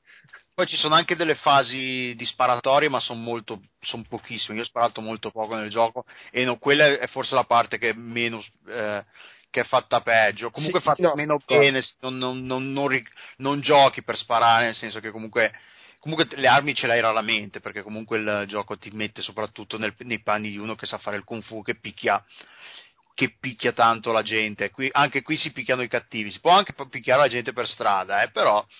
Eh, vabbè, come qualsiasi sandbox è pieno di segreti, segreti più o meno grandi da, da andare a cercare. Alcuni non servono assolutamente a niente, come, come fare l'hacking di, di tutte le. mm, le, come si chiama, le telecamere delle, a, circu- a telecamere a circuito chiuso sparse per la città. Alcune sono legate a, a danno dei punti esperienza, altre le, le- le fai l'hacking, però non ti dà assolutamente nessun vantaggio o niente. Eh, ci sono missioni secondarie, cose da fare che si passa e ci sono dei, dei passanti che ti bloccano e ti chiedono di dargli una mano per una qualsiasi cosa, che può essere andare a picchiare uno che gli ha rubato dei soldi o, o altre cose del genere. Eh, la storia è interessante, è scritta è- in inglese è scritta e doppiata bene. Eh, I personaggi sono ben Cioè, fatti. vabbè, vabbè, non è che sia sta gran No, storia, vabbè, eh. Med- per essere un, un- un gi- videogioco è fatta bene ed è anche raccontata, nel senso, ovvio che fanno tutti cutscene, quindi si interrompe, diventa un film piuttosto che, diventare un, che essere ancora un gioco, però nel suo raccontare le storie non è troppo invadente, non interrompe l'azione troppo spesso e, eh, ed è, è interessante perché comunque il personaggio di Wei Shen è un poliziotto infiltrato nella triade eh, cinese.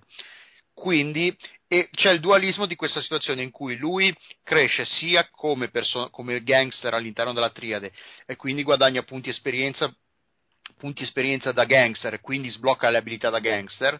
E poi ci sono le- le- tutta la serie di missioni da fare da- per la polizia in incognito che sbloccano le, le abilità da poliziotto. E questo funziona sia a livello di gameplay perché comunque offre queste- questa eh, varietà di cose da fare e da sbloccare, funziona anche a livello di eh, crescita del personaggio perché comunque presenta, integra bene, contestualizza bene il fatto che lui si ritrova, il personaggio si ritrova a essere scisso tra queste due sue personalità, che è un po' un tema ricorrente di tutte le storie in cui ci sono personaggi in, eh, in incognito, cos'era anche Donny Brasco, no, cos'era Don, no, com'era? Donny Brasco era. eh, quello con Johnny Depp, comunque sì, tutti sì. questi film in cui quello che è in incognito non- perde un po' se stesso nel personaggio che, che deve interpretare quando è in incognito. E succede un po' lo stesso a Wei Shen. Lui sa benissimo di essere un, perso- di un- scusate, di essere un poliziotto, però quando sta facendo il gangster si dimentica un po' di essere il gangster, di essere un poliziotto, altrimenti non sarebbe credibile e verrebbe scoperto eh, nel giro di due minuti. Eh, questa cosa è resa bene, il gioco è molto divertente, io ci ho giocato su PC e se non sbaglio ho messo il pad perché dopo un po' col, col- soprattutto le fasi di guida con la tastiera erano in- improponibili Uh, però no, è divertente, son, ci ho giocato molto volentieri, sono arrivato alla fine, l'ho finito tipo in un weekend, tipo me l'hanno, me arrivato, me l'hanno sbloccato il venerdì, forse la domenica sera l'avevo già finito. Non è particolarmente, non è lunghissimo, però sono un sandbox, si finisce in tempi umani, non è un GTA che, si, che è veramente infinito. Uh, però no, bello, mi è piaciuto, ci ho, ci ho giocato volentieri e mi sono divertito. Sì, sono d'accordo, anch'io mi sono divertito parecchio. E... Allora, secondo me un, ha un vantaggio, se vogliamo anche un po' scorretto, tra virgolette, nel senso che l'ambientazione non è una roba esattamente abusata nel, nei videogiochi. La città di Hong Kong è riprodotta in maniera più o meno credibile e secondo me fa tanto perché comunque c'è una bella atmosfera, è una roba un po' particolare, è diversa da, dalla solita città americana del gioco free roaming eh, criminale e questo secondo me fa molto, soprattutto se, insomma, se ti sì, piace. Fa esotico, anco, fa ancora esotico una, un'ambientazione eh. del genere. Sì, sì. No, poi, poi, è fatta bene, cioè è curata, ci sono, cioè per dire anche solo la parte in cui vai gironzoli a piedi nel mercato con la gente che parla, le, le come si dice, la, le, le, le, gli animali morti appesi. eh, secondo me fa tanto anche come atmosfera, che è un po' il, anche il discorso. Ecco, forse Yakuza è l'unico che può essere paragonabile, anche se quello è in Giappone, non a Hong Kong. Però c'ha un po' quell'aria da estremo oriente e, e, e, questo secondo me gli dà tanto. Poi, ripeto, secondo me è molto divertente da giocare, eh, anche se la storia è banalotta ma scritta bene, per cui a me è piaciuto parecchio. Quindi Leggevo in giro di commenti di un po' di chi ci ha giocato che lo paragonavano a Shenmue, Shenmue però io non avendo mai giocato, non avendoci mai giocato, non, non, sa, non saprei però boh, ad alcuni ha ricordato anche il vecchio gioco per Dream. Sì, no, beh, ci, ci, può stare. Comunque, secondo me è un gioco assolutamente consigliato se, sì. se interessa il genere, fermo restando che dal punto di vista del tra virgolette free roaming puro non c'è tantissimo da fare per cui magari uno che si aspetta la città in cui ti perdi per centinaia, centinaia di ore di gioco magari un, un no no quello no decisamente no perché finita la storia non c'è molto mm, sì, qualche, fare, da continuare qual, qualche missione extra, tipo vabbè, le missioni da, da, poliziotto non sono tutte obbligatorie per finire la storia, per cui magari ti rimane qualcuna di quelle da fare, però sì, no, niente di... Io lo stimola il giocazzeggio. Sì, no, quello sì, perché comunque giri in macchina, ci sono, ta- ci sono le gare con le macchine, Uh, ci sono i combattimenti, ci sono le arene di combattimento clandestine. Eh, allora, diciamo che in GTA 4 vai in giro a cazzeggiare, entri nel locale e c'è Gervais che ti fa lo stand up uh, di, di, cazzate. Qui il, ma- valore aggiunto in un videogioco. Esattamente, mentre in Sleeping Dogs il massimo che trovi è il minigioco del karaoke, cioè c'è questa differenza. Madonna, ma meno male che ti obbliga a farlo solo una volta perché tu una o due. è come Yakuza che ti obbliga a vestire le tipine nei locali di simil prostituzione, ma solo una volta. Esattamente. Ecco, se, se ci vuoi perdere sono sporchi affari tuoi. ma si può sì, fare no. casino come sull'isola di Panau? Nel senso, puoi no, far esplodere un no, secondo. No, no, no. no però, però, devo dire che saltell- cioè andare in giro, tipo le, le, parti che ti arrampichi sui palazzi, le cose sui tetti, sono, sono, sono abbastanza divertenti, secondo me. Soprattutto, cioè, allora, il, il, il, punto è che secondo me è figa la città e soprattutto è bello su PC. Adesso l'hai giocato anche tu su PC. Eh, PC, PC. Cioè, secondo me, da quello che ho visto, perché io ho giocato su PC, ho visto solo i filmati delle versioni console, c'è una differenza abbastanza netta su PC è proprio bella la grafica, non è, cazzo ne so, The Witcher 2, però è fatto bene, evocativo e c'è un, un distacco abbastanza netto con le versioni console e secondo me comunque è una parte integrante dell'esperienza il fatto di giocarlo con un impianto grafico di quel livello perché alla fine fa parte dell'atmosfera di, di Hong Kong, gli effetti di luce, i colori, la quantità di dettagli, eccetera. E fa molto, fa molto, soprattutto poi in un gioco che appunto che uno dei suoi punti forti è il fatto di avere un'ambientazione un po' diversa dal solito, ecco.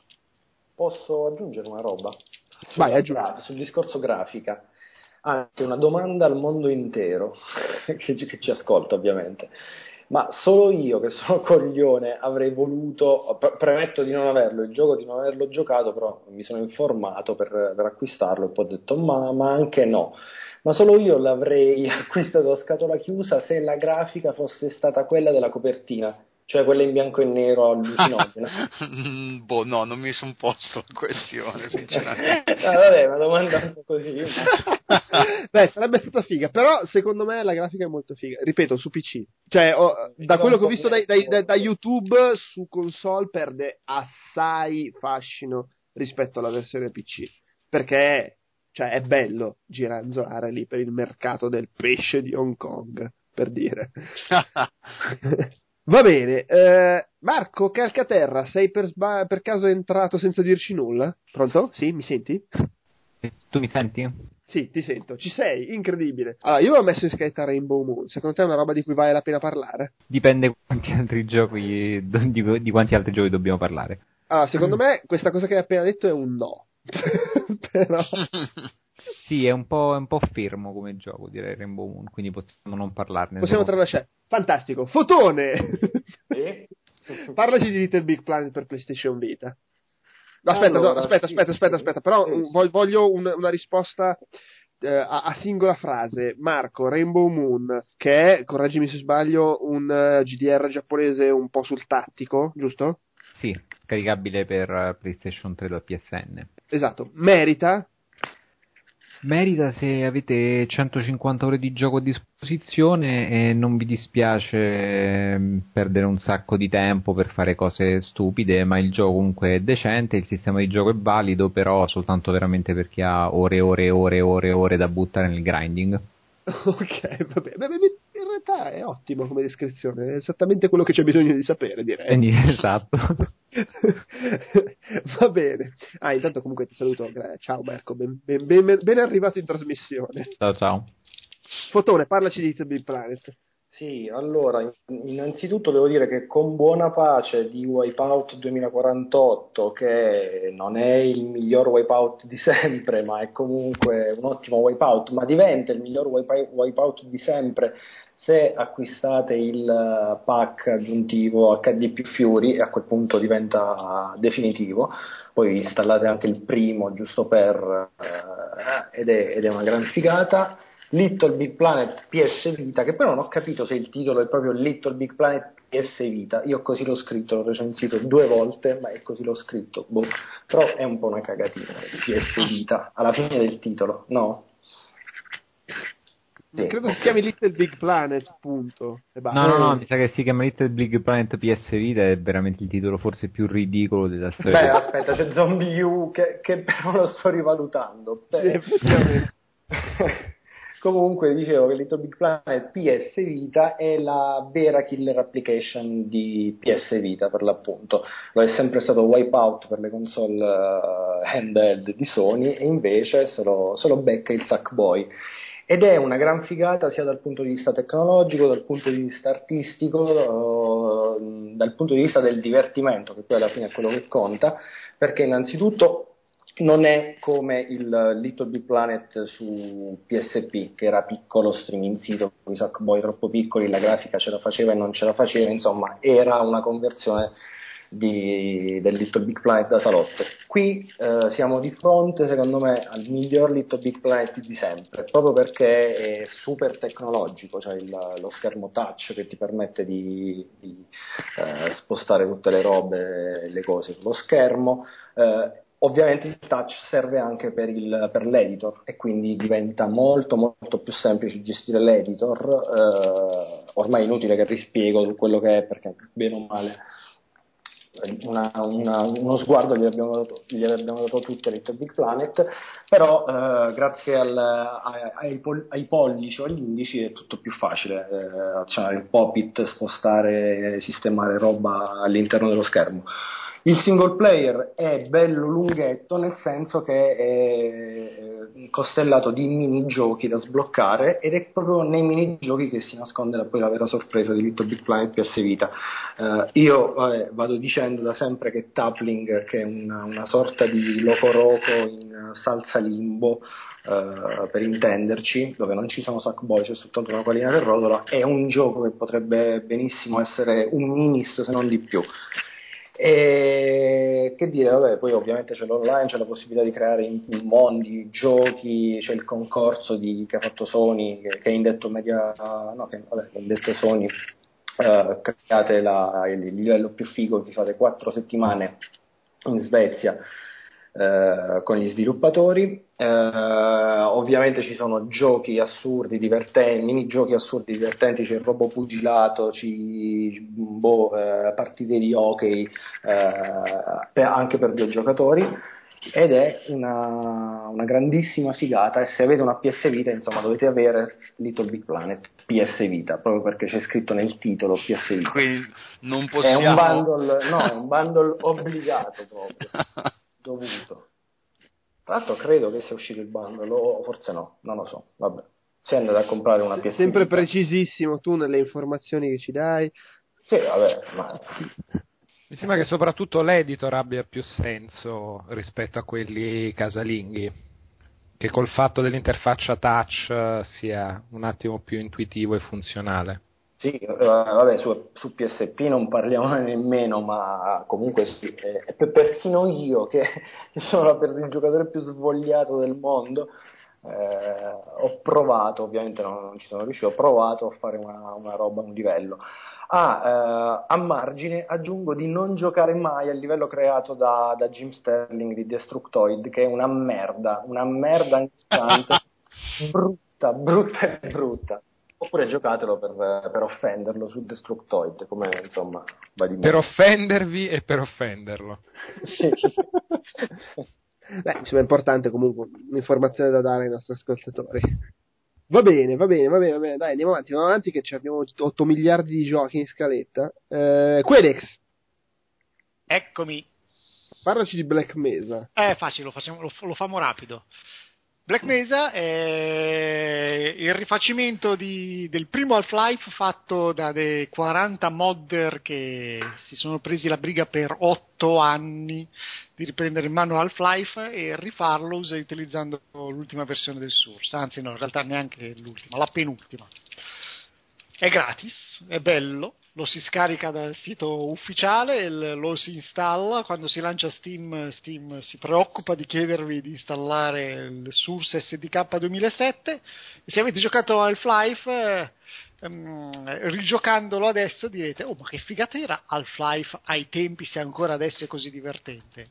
Può essere che zam- ci sia anche un po' lo zampino di Steam Modder in mezzo perché hanno modificato la struttura di alcuni livelli, cioè hanno fondamentalmente tagliato tutte le parti, non completamente tagliato, ma ridotto le parti in cui diventava platform e quindi abbastanza noioso. Eh, hanno reso l'intelligenza dei nemici niente di particolare, ma insomma adesso non vanno sempre negli stessi posti, quindi sono un po' meno prevedibili. La grafica è quella di un qualsiasi gioco source recente, quindi assolutamente apprezzabile. Ed è Half-Life, cosa chiedere di più? È facile, cioè, cioè, è proprio bello. Ci si ritrova ancora con Gordon che arriva con la monorotaia sul tram, viene accolto dicendogli: oh, sei in ritardo, bisogna andare là a mettere dentro l'esemplare. Ah, e poi quando mentre ci vai trovi gli scienziati che bofonchiano del fatto che però siamo un pelo sopra i livelli, ma no, niente di preoccupante. E quando succede il bordello ci si ritrova a fare la stessa vecchia avventura apprezzabilissima che non termina nel mondo di Xen. Però magari non vi dico la fine, se no spoiler, non vi dico niente. Vabbè, mica- Eh, non si potrà eh, mica, mica eh. ancora parlare di spoiler per Half-Life, il primo. Ammettiamo che ci siano dei ragazzini che non hanno Dai, giocato... alla fine c'è il pianeta degli alieni che è una merda. Sì, il pianeta degli alieni era una, era una merda. E questi modder hanno trovato il modo migliore per risolvere la questione, e cioè non lo hanno fatto. Eh, nel senso che ci si ferma nel momento in cui lui riattiva una cosa che poi vi porterebbe al mondo alieno. La parte lì non è stata fatta, l'intenzione di questi 40 modder è di fare una nuo- un nuovo finale per il titolo originale. Provatelo, è bellissimo, è gratuito. Aspetta, loro stanno dicendo che vogliono fare un finale più meglio. Vogliono fare un finale diverso, più meglio, un vero reboot del finale. Eh, considerando che hanno piegato otto anni a fare, insomma, a rifare il gioco prendendo le idee del titolo originale, io no, su sto finale alternativo non è che ci Eh, metterei però- proprio. Però il finale è breve, non è che ci vuole molto. Sì, è vero, il finale era breve. Sì, però cioè, mh, se è breve e quindi pensano di farlo in un anno, a questo punto potevamo fare, aspettare ancora un anno e farlo uscire tutto assieme. Secondo me invece... In effetti è un po' incomprensibile sta cosa, cioè se hanno fatto tutto il gioco praticamente tranne l'ultimo livello, cioè a questo punto potevano fare anche l'ultimo livello. Sai che secondo me già mi immagino la scena, non ho nessuna fonte per dire che sia accaduto questo, però già li vedo questi qua che dicono no ma era una merda, facciamolo così, no ma facciamolo così, non si mettono d'accordo e il tizio che ha tirato le fila, perché fondamentalmente erano due team diversi coordinati nel 2004 per fare questa cosa, ha detto, oh boss, attentite, sono otto anni che divento pazzo, vaffanzoom, facciamo che qua viene fuori una bella scritta e la gente, mettiamo la scritta un po' così, mm, che, che tocca nell'animo degli appassionati del tempo e finita lì. E quindi secondo me è stata quella la scelta, anche perché la qualità fino a quel punto è veramente molto elevata, cioè è proprio bello anche a vedersi, hanno rifatto il doppiaggio di, di, di tutti i personaggi, sono stati doppiati, in alcuni casi con delle voci pessime, ma questo problema, insomma, credo di, doppi- di doppiatori, eh, e c'è una colonna sonora creata ex novo, con un sacco di musiche nuove, di cui alcune m- molto belle, tanto che dal sito si può scaricare anche soltanto la colonna sonora. Insomma, è veramente proprio Half-Life fatto molto meglio di quanto non fosse Half-Life Source ai tempi, che aveva soltanto l'illuminazione modificata del testo in altre soluzioni. Qua i modelli sono nuovi, i livelli sono nuovi, eh, cioè Black Mesa ha proprio un altro, un altro respiro mentre lo, Scusa. lo- lo- si attraversa. Scusa, Dimmi. Quedex, volevo chiederti una cosa, ma quindi fondamentalmente per chi, ad esempio come me, non ha mai giocato ad Half-Life 1, Come eh, finisce? Ma cosa, cosa ce lo teniamo a fare uno che non ha mai giocato dal- consigli Raccontaci un po' come- finisce, così si leva questo pensiero e non ha più bisogno di giocarlo. Ah, grazie Poi- a tutti i simpaticissimi convenuti. Ehm, Facciamo notare no. che De Sanghe comunque è intervenuto soltanto nel momento in cui ho detto che era gratuito. Dicevamo? Eh, no, dicevo. Eh, No, sì, assolutamente. Ammettiamo che- sì. di giocare a Black Mesa piuttosto che a- ad Half-Life Sì. 1 o Half-Life Source. Allora, qua potremmo entrare nel campo ostico di ah, ma lo spirito dell'opera si tradisce, lo spirito dell'opera Eh, originale. nel senso, si è tradito o no? In alcune sì, nel senso Qualsiasi che cambiamento è un tradimento, esatto, esatto, esatto. Però Cioè, è anche magari più figo da vedere, non è una pugnalata agli occhi. Sì, Ma la è trama, la trama è identica, cioè non è che La è un- trama è identica, la trama è identica. Ok. Ci No, a parte il finale che è leggermente diverso e secondo Certo, me è il caso di specificare. Esatto, sì, è leggermente diverso il finale, ma ehm, oltre ad essere, cioè, io, eh, ta- premessa, io ho un problema quando mi chiedono di recensire i giochi vecchi, lo sa Giopa che mi ha chiesto sei mesi fa di recensire Far Cry, eh, perché anche se sono dei titoli fantastici dell'epoca, io li provo e dico mazza che merda, tipicamente la grafica o, o il gameplay un filo datato mm, proprio mi, mi spengono tutto l'entusiasmo nostalgico, ma immediatamente proprio. E quindi quando ho provato questo ho detto, wow, eh, in effetti apprezzabilissimo, godibile dall'inizio alla fine. E mi ricordo che già ai tempi, quando lo giocai, c'erano dei punti in cui io avevo fondamentalmente tirato solo parolacce sulle parti Platinum, perché erano noiose e non aggiungevano niente. Qua ne hanno, mh, l'hanno un po' epurato da queste parti, si sono mantenuti molto sull'FPS, assolutamente apprezzabile. E bello a vedersi e secondo me se uno non ha giocato il primo, vada direttamente su Black Mesa, assolutamente. Perfetto. Va bene, va bene. No, va ci bene. sono per PC. Eh, vabbè, che, cioè, ci mancherebbe. E Wii U uscirà nel 2013. Va bene, Ugo, Dimmi, hai messo in scaletta Deadlight. Per me- Che? Fischia. Deadlight è il gioco quello degli... Come? Un gioco di zombie che te non conosci? Ah, sono ubriaco. Cioè. Quello di Tequila Works uscito... Mi Io sembra giocato, io lo conosco, lo Ah, è giocato. uscito che ero in vacanza. È uscito che eri in vacanza. Allora, è una roba un po' tra Limbo e Shadow Complex, volendo, nel senso che è una roba a scorrimento fisso laterale, però assolutamente lineare, non c'ha nessun tipo di elemento metroidvanesco, con ambientato nella Seattle eh, dei primi anni 90, se non mi ricordo male, quindi un passato alternativo in cui è scoppiata- sì, è scoppiata l'epidemia zombie, eh, che non è proprio l'epidemia zombie, sembrava una roba di rabbia, ma vai a sapere bene che cosa è successo. Morte e disperazione, e tu sei questa ex guardia forestale canadese che va a Seattle nella speranza di ritrovare sua moglie e suo figlio che da cui si è separato in non Figlia, meglio, figlia. preci- figlia, non meglio precisate situazioni passate. Ma E ha hai anche dispon- tipo il cappello tipo Ranger di Yellowstone? No, non hai il cappello, non c'è neanche l'orso bubu, Ah, allora è brutto. non c'è neanche l'orso Non hai il cestino del, del picnic? e ha una componente un minimo da survival horror perché hai quando hai una pistola hai veramente tre proiettili, hai un'accetta, ha queste specie di zombie che si chiamano ombre, devi più fuggire che non cercare di combatterla e farti avanti in questo gioco molto lineare tra un minimo di enigmi, un po' di piattaforme e un po' di scontri. Ha dalla sua una grande atmosfera, soprattutto nella modellazione di questi scenari, perché per quanto sia a scorrimento fisso, i fondali sono tutti in 3D, fatti con- molto bene, molto ben caratterizzati, molto figa la Seattle sia diciamo di periferia che quella centrale.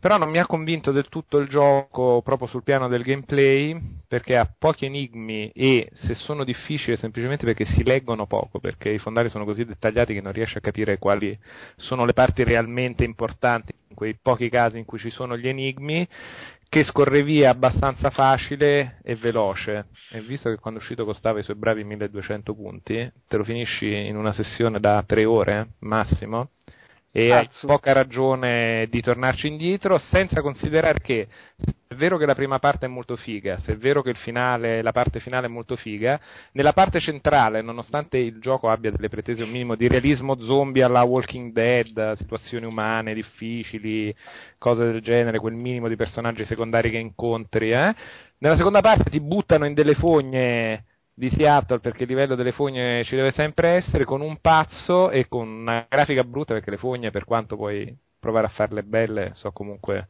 Sì, si una perde. cloaca di merda Essendo al chiuso si perde l'effetto di profondità che si era la perde l'effetto di bella. profondità l- diventa più frustrantino sulle minime cose platform senza che ce ne No, sia aspetta, aspetta, bisogno aspetta. Diventa la merda, diciamocelo. la parte centrale è brutta è, Secondo me la è parte centrale bello sottoterra è fa proprio- il, survival horror. Ma appena comincia a fare l'arcade vecchio stile, de- ci, ricor- ci ricorda quanto erano la merda gli arcade vecchio stile. Che morivi non perché eri scarso, perché non sapevi cosa stava per succedere. Quindi tu metti un passo, tu un trappola che non, che non c'è. Eh, no, è che appunto è poco leggibile. In realtà te li vorrebbe indicare tutte le cose che puoi o non puoi fare, però con questa sua cura per il dettaglio non te le indica così bene. Non è a livello di gameplay così leggibile come vorrebbe essere Eh, e il sì. sistema di controllo non è così reattivo come vorrebbe essere per quelle situazioni là. Quindi a me mi ha lasciato figo sulla parte atmosfera e ambientazione, figo sulla parte che sei un po' sfigatello e quindi te la devi più fuggire che non combattere e sparacchiare, però un po' poverino su tutto il resto.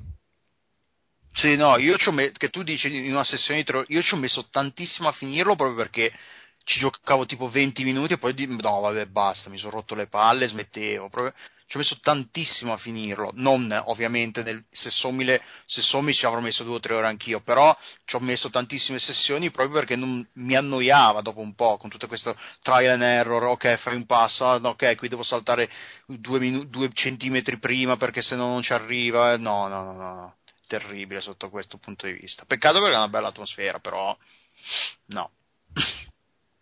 Quindi so. possiamo dire un 5,5 per Delu e un Ma io 7,45 non per mi ricordo Sì, un 7,45 per me, perché secondo me ha dei valori positivi, che rovinati un po' da altro, cioè non è, non è un'esperienza che dico, ah minchia, mi rim- rimpiango proprio di averla giocata, assolutamente, ha delle cose che mi sono piaciute molto e altre che secondo me con un minimo di cura e attenzione in più potevano renderlo veramente una chicca a tutto tondo. Sì, quello sì, perché non mi ricordo con chi ne parlavo, forse con un amico che dicevo ehm, che avevo cos'era uno- l'ultimo? Ah, quel vabbè, adesso mi sfugge. Comunque avevo dato tipo un 6 a un gioco che però ho detto, però l'avevo finito comunque abbastanza volentieri. Questo qua invece mi ha fatto penare pene, quindi sì, 5,5 alla fine, sì, 5 5,5 per dire, una cosa del genere. Secondo me non arriva alla sufficienza, proprio perché la, par- la parte brutta è troppo più brutta della parte bella, che per quanto sia bella, eh. Beh, insomma, una merda. No, no, no, non No. una merda. No, a me non è piaciuta la parte centrale. Non ci fosse stata la parte centrale, mi sarebbe piaciuto parecchio di più. Ah, ok. Ma tipo consigliato? Se io piace. Io a fatica. Quando ci sono gli sconti. Ah, con, lo, con tanti sconti, sì. Allora, se ci sono gli sconti, sicuramente. Se andate a vedere le immagini, dite ammazza, però che figata questa roba della Seattle devastata, gli zoom, un po' questa, questa roba laterale così, e vi piace un po' il genere, ma anche consigliato. Se vi aspettate il gioco di fine di mondo della super emo- Ah, oltretutto, anche dei momenti emotivi forti, qua e là, dei momenti forti che Sì, mi sono anche sì. Peccato che si è rovinato da altre cose, però appunto non, non una cacca totale, anzi. Ok. A me alla fine è piaciucchiato. È che speravo meglio da quanto c'era arrivato gasato e da quanto mi era piaciuto vedendo quello che avevo visto. Perché poi ha delle cose molto stilose. Ecco, cosa che non sono stilose sono le tavole a fumetti e i momenti a fumetti recitati, che invece sono recitati da cani, disegnati peggio, vorrebbe fare anche là un po' Ah, col- sì, terribile, eh, sì, non ci riesce. Ed è un peccato perché invece il diario di cui sblocchi le pagine se esplori una io non ho letto neanche una riga. No, il diario non è male. Figo per andare a ricostruire sia la psicologia del protagonista che un po' quello che gli può essere successo o non successo prima. Quindi quella parte di approfondimento più figa di quella di presentazione che invece ti succhi sicuramente se giochi, che sono i momenti fumettosi recitati dai cani Bau. Mm. Ok. Va bene. Delu, Mhm. sei sicuro di voler parlare di Guild Wars 2? Eh, no, perché? Abbiamo ah, ok. No, beh, sì, possiamo Eh, siamo a metà scaletta. Siamo a metà scaletta, tranquilli. E adesso mettiamo carichino leggero. E l'abbiamo saltato uno della scaletta. Non so se Jopper l'ha saltato apposta perché è sbro o è perché non l'ha visto perché è sbronzo. L'ha tolto, quindi l'ha tolto. Ok. Quindi va bene, ok. Guild Wars 2. eh, Sì, l'ultimo. ah, allora, Alessandro, però adesso un po' di attenzione. Ho saltato il gioco che- di cui deve parlare una persona che non c'è. No, no, era The Walking Dead. Ah, no, beh, sì, quello ok. vabbè, sti cazzi. ok. Ne abbiamo già parlato due volte. È bello anche il terzo episodio. È bello anche il terzo episodio. sì. Eh, Guild Wars 2, vabbè, ok, eh, nuovo MMORPG di ArenaNet e eh, NCSoft, eh, seguito ovviamente del primo Guild Wars, che aveva la, pers- la particolarità di essere un MMORPG che eh, veniva venduto in sca- nella scatola normalmente, però non aveva un abbonamento e si, si finanziò lungo, la- se non sbaglio ancora online, i, servi- i vari server sono ancora online, vendendo espansioni ogni tot mesi che non mi ricordo. Eh, per Guild Wars 2 adottano lo stesso business model, quindi si, si compra il gioco che è costato mm, forse mediamente un pochino più ca- caro dei- della media dei, PC, dei giochi per PC. Eh, e poi non, non c'è un abbonamento da pagare, quindi una volta che si è comprato il gioco ci si registra, si crea una- un account oppure si converte quello che si ha per Guild Wars 2 e si gioca tranquillamente. Eh, la particolarità di Guild Wars 2 è che eh, nei- nell'intenzione degli sviluppatori non ci dovrebbe essere quella struttura rigida classica degli MMORPG, quindi non, non ci sono eh, i cosiddetti mission hub, non ci sono questi avamposti, città, eh, accampamenti dove si, si vanno e si incontrano e ci sono tutti questi NPC, giocatori, eh, personaggi non giocanti col eh, punto esclamativo sulla testa che aspettano solo di darci una missione. In Guild Wars 2 non c'è niente del genere, si gira per il mondo, il- che è sterminato, il gioco- il- il mondo di gioco è veramente enorme e ci si imbatte in missioni. Ci sono, ci sono dei personaggi fissi che danno delle missioni, però non è, non è necessario andare a parlare con loro per farsi dare la missione. Quando si entra nella- nella nell'area dove eh, si- c'è la missione, automaticamente se facciamo quello se uccidiamo un mostro in quell'area, automaticamente stiamo completando l'obiettivo. Eh, poi ci sono vari de- degli eventi ehm, dinamici che sono- riprendono le missioni di Warhammer. eh, di Warhammer de- che non ha avuto molto successo nemmeno lui comunque di- praticamente ci si imbatte in queste missioni di gruppo da fare con gli altri giocatori, quindi che possa essere una scorta di personaggi piuttosto che uccidere un particolare mostro, un, particolare mostro, un drago, una cosa del genere. Queste cose sono molto, fatte molto bene perché in alcune situazioni eh, sono anche delle serie di missioni. Quindi si parte tipo dalla raccolta di eh, equipaggiamento per i soldati, poi una volta che si è raccolto l'equipaggiamento si parte con questi soldati per andare ad attaccare un, un accamp- accampamento nemico, una volta nell'accampamento nemico c'è il boss da uccidere. Eh, queste cose funzionano molto bene, sono molto divertenti. Eh, quello che è veramente bello di Guild Wars 2 è esplorare il mondo di gioco, perché con la positivo di avere queste missioni sparse per il mondo, che quindi c'è sempre qualcosa da, inquimba, qualcosa da scoprire, ci sono delle aree da scoprire, ci sono le cosiddette vista che sono dei punti real, particolarmente alti da, da, da, raggiungere. Da raggiungere saltellando, saltellando, tipo Saltella... piattaforme con un sistema di controllo che è veramente negato per quella roba là, perché è un legno come quello di tutti i Morpg, sì, non si tratta di saltare. E, ehm, e qui ed è belli- è part- secondo me la parte più bella del gioco è proprio girare il mondo. Il mondo è Guild Wars 2. Perché è proprio bello girare, a parte che è enorme, veramente enorme, fin troppo, perché a volte io sono livello 60 circa e ho una marea di, mes- di aree in cui non sono neanche mai entrato. Fischia, Ma... io sono a livello 15. Sì, sì, c'è, c'è, tantissima roba da fare. Una cosa, un'altra cosa che è molto interessante, che è una particolarità di Guild Wars 2, è che è il sistema di combattimento le, le abilità del personaggio sono poche, sono 5, si hanno 5 attive più, che sono di attacco più 5 di supporto difensive. Le, quelle attive, si, quelle eh, di supporto difensivo si possono scio- eh, eh scegliere, si sbloccano eh, con, eh, con, dei punti appositi.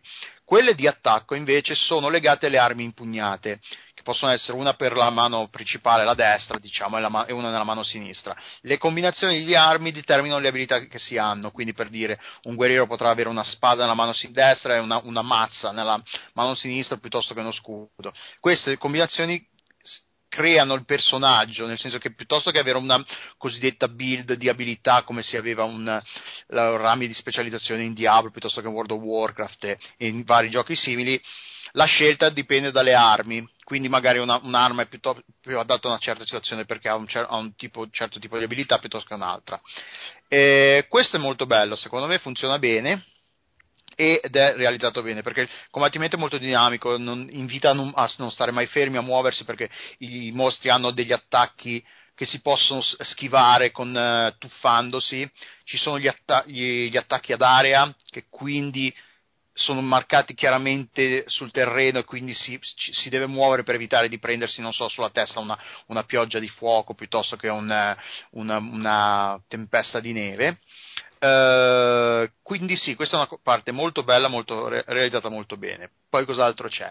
Il PvE, che è la parte in cui i giocatori si scontrano contro, contro il mondo di gioco controllato dal computer, è, in- è fatto bene ma non è eh, curatissimo e soprattutto in certe situazioni è un po' caotico perché ci sono tantissimi effetti grafici, capire bene quello che sta accadendo non è sempre semplice e soprattutto nei dungeon, alcuni dungeon risultano partic- difficili senza che ci sia i giocatori sembrano molto meno potenti di quello che dovrebbero essere, che quindi si trovano in situazioni in cui sono nettamente svantaggiati e si ha la sensazione di non avere abbastanza mezzi per affrontare adeguatamente alcune sfide. Poi c'è il PvP, che è uno dei, gran, dei grossi uh, selling point del gioco, una delle cose più importanti del gioco, nel PvP non, non, non, esiste il concetto di farming, non è come nei giochi alla World of Warcraft in cui i giocatori più forti che ci giocano di più hanno l'equipaggiamento migliore. No, in, in, eh, in, in uh, Guild Wars 2 si, quando si fa PvP si viene automaticamente portati a livello massimo, a livello 80, si ha un set di equipaggiamento di base che hanno tutti uguale e poi l'equipaggiamento viene creato da PvP, si può fare, creare solo facendo PvP, si fa PvP, si ottengono punti, si ottengono materiali che pì si utilizzano per creare l'equipaggiamento. Il, il, il PvP è diviso in due, che è quello World, eh, server contro server, che è praticamente un, un, eno- un'enorme mappa di gioco in cui tre server si scontrano di, lungo l'arco di due settimane per il controllo di castelli, miniere, unità, uni, eh, vie di, di commercio e nell'idea degli sviluppatori dovrebbe essere una cosa in cui i giocatori si coordinano, quindi magari gruppi più piccoli attaccano gli, i, gli obiettivi più piccoli, mentre quelli più grossi attaccano i, i castelli. In realtà al momento è ancora una, una, massa di giocatori che si sposta per la mappa e, e si scontra contro tutto quello che incontra, un po' che ricorda un po' le, le battaglie di Tarlin Mill in World of Warcraft, per chi, chi giocava a World of Warcraft. Non è particolarmente divertente nel mio, mio- per gusto personale, però c'è chi ci si diverte quindi. E poi c'è il, il 5 contro 5, quello- il PvP strutturato, che è, è quello che si presta a tornei, a, a competizioni più strutturate ed è una cosa che funziona, eh, c'è una mappa con tre punti di controllo, bisogna contro- st- stare fermi su eh, nell'area per prendere controllo del- dell'area quindi quando poi si ha, si ha- si ha il controllo di più punti si, acco- eh, si accumulano punti e quando si arriva a 200, 300 mi ricordo, si vince la- l'incontro. Qua è molto più divertente perché comunque l'abilità del giocatore viene messa in, eh, in risalto, la conoscenza della propria classe, la conoscenza delle, proprie, delle, delle classi degli avversari, dei propri compagni. Eh, quindi sì, c'è tantissimo da fare e anche a non voler giocare, fa- arrivare fino al livello 80 e poi fare PvP, eh, a- anche a voler giocare un- tutte le otto classi per un gioco che costa 50-60 euro, offre un numero, una quantità di ore di gioco enorme. Quindi eh, solo per la, quanti- la quali- quantità del- delle ore di gioco è consigliatissimo. Se poi uno c'è, anche chi, c'è l'effetto, si riesce a creare un gruppo di amici oppure entrare in una gilda, eh, le ore di gioco si moltiplicano all'infinito, direi.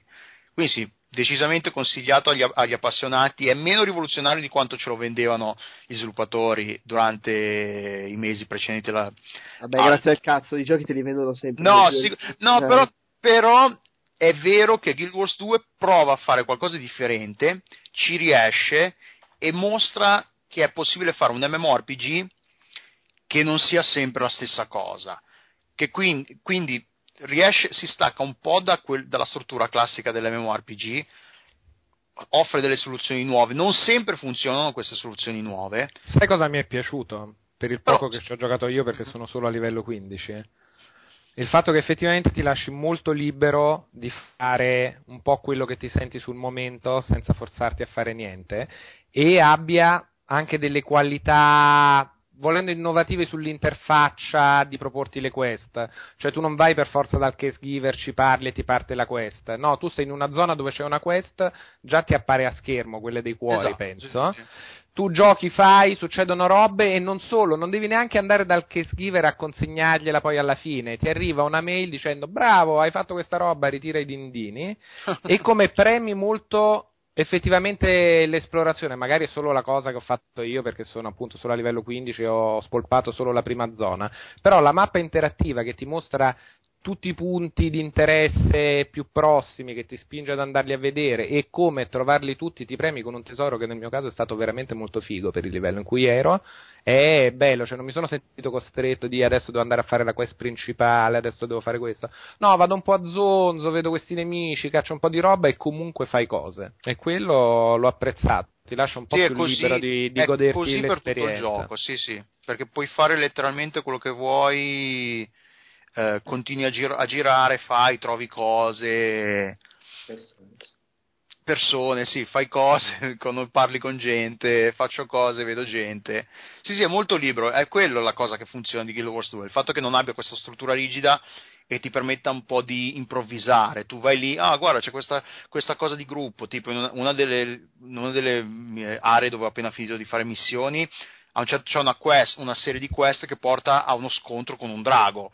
Che è una figata, cioè tutto il, l'im- come ci si arriva, graficamente il drago, il combattimento. Il combattimento in sé poi alla fine è un po' una cagata, diciamocelo. Però tutto il. Ah, in il- che senso? come scu- cosa? È un po' una cagata.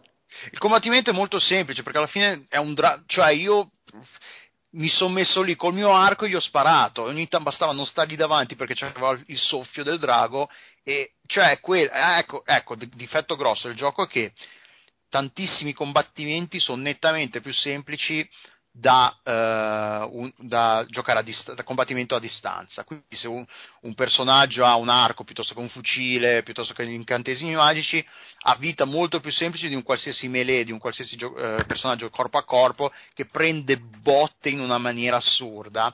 Tra l'altro prende botte anche un guerriero, anche un, il, Guardian, che dovrebbe dovrebbero essere le, i personaggi con la, l'armatura tank. pesante, che- i tank, anche se non esistono queste idee di tank, hanno tolto tutte queste cose qua, non- in gruppo non funziona così. Tu prendi botte che devi scappare, non puoi dire vabbè sono in armatura pesante, non farò danni, però rimango lì. No, devi andartene, non puoi, o muori o te, o- o te ne vai di lì. Quindi viene- si viene un po' a tradire il concetto perché ho fatto il, il guerriero, che io tra l'altro sono un guerriero, se devo scappare comunque fare è un po', forse l'intenzione degli sviluppatori è così, che quindi bisogna reinventarsi un po' i ruoli, però è una cosa fastidiosa che dà l'impressione che forse il, il bilanciamento dei combattimenti non è ancora ottimale, perché Ma a è volte normale per un morto che ha sì, no, quello ci sta, ma bug quasi nessuno, a parte qualche quest ogni tanto che non si conclude, non inizia, non, non procede come dovrebbe, però graficamente non, non- non- ci sono problemi. I server, a parte il lancio che, che è stato ritardato di qualche ora perché non sono riusciti a avere i server online quando avevano detto, non ci sono stati problemi particolari. No, no, ottimo lancio, funziona, funziona tutto, il gioco è divertente. Per gli appassionati ne vale sicur- sicuramente la pena, ma anche non per i appassionati, perché anche a volersi giocare da soli. Tu che, pre- sei, tu che ci hai giocato a nastro, Mhm. avevo letto, e mi sembra di aver provato, che il gioco autolivella un po' anche i gruppi di giocatori di livelli molto diversi, per cui ti ritrovi una No, sfida affrontabile da tutti o è una cazzata? No, funziona in maniera differente. Il tuo personaggio viene livellato verso il basso sempre al- al- in base all'area dove sei. Se sei, se sei livello 15 e l'area di livello 20, no, stai così com'è, come sei. Però se l'area è di livello 20 e tu sei di livello 60, il tuo personaggio verrà delivellato automaticamente a 21-22 a seconda di uno o due livelli al massimo sopra il livello dell'area.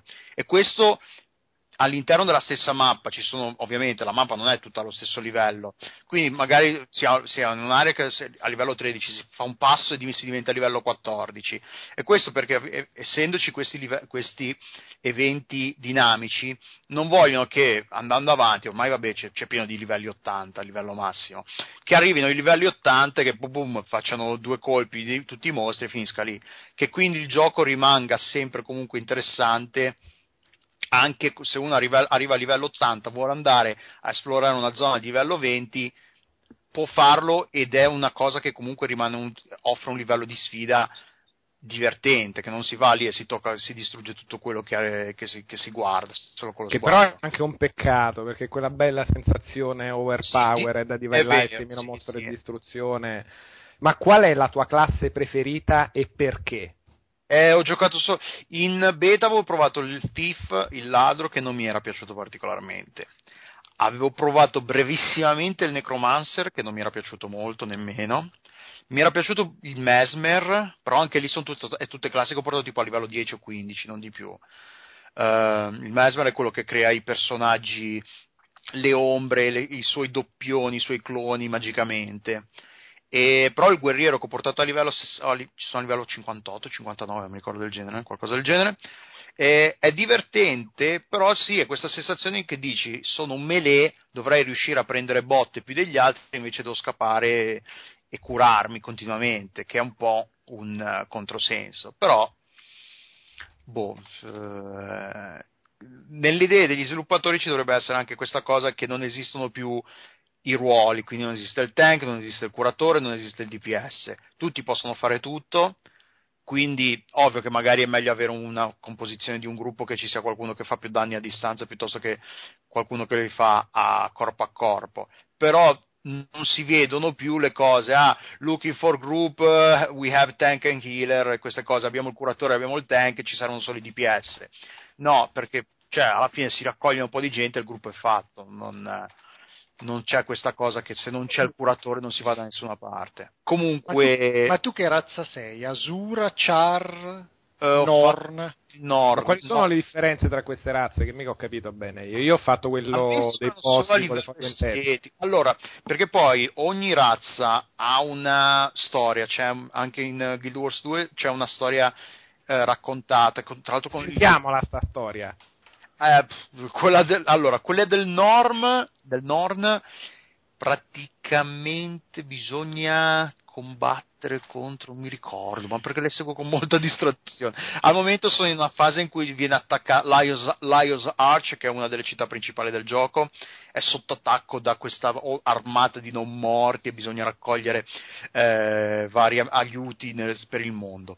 La cosa interessante è che penso che sia così per tutte le razze, è che la storia ah, offre delle, delle diramazioni, quindi a un certo punto dice, ah guarda, puoi, fare, puoi andare a combattere contro gli ogre perché ci serve un, un oggetto magico che hanno loro, oppure puoi andare a eh, salvare questo scienziato perché ci, potre, ci può aiutare a eh, sviluppare un'arma molto potente.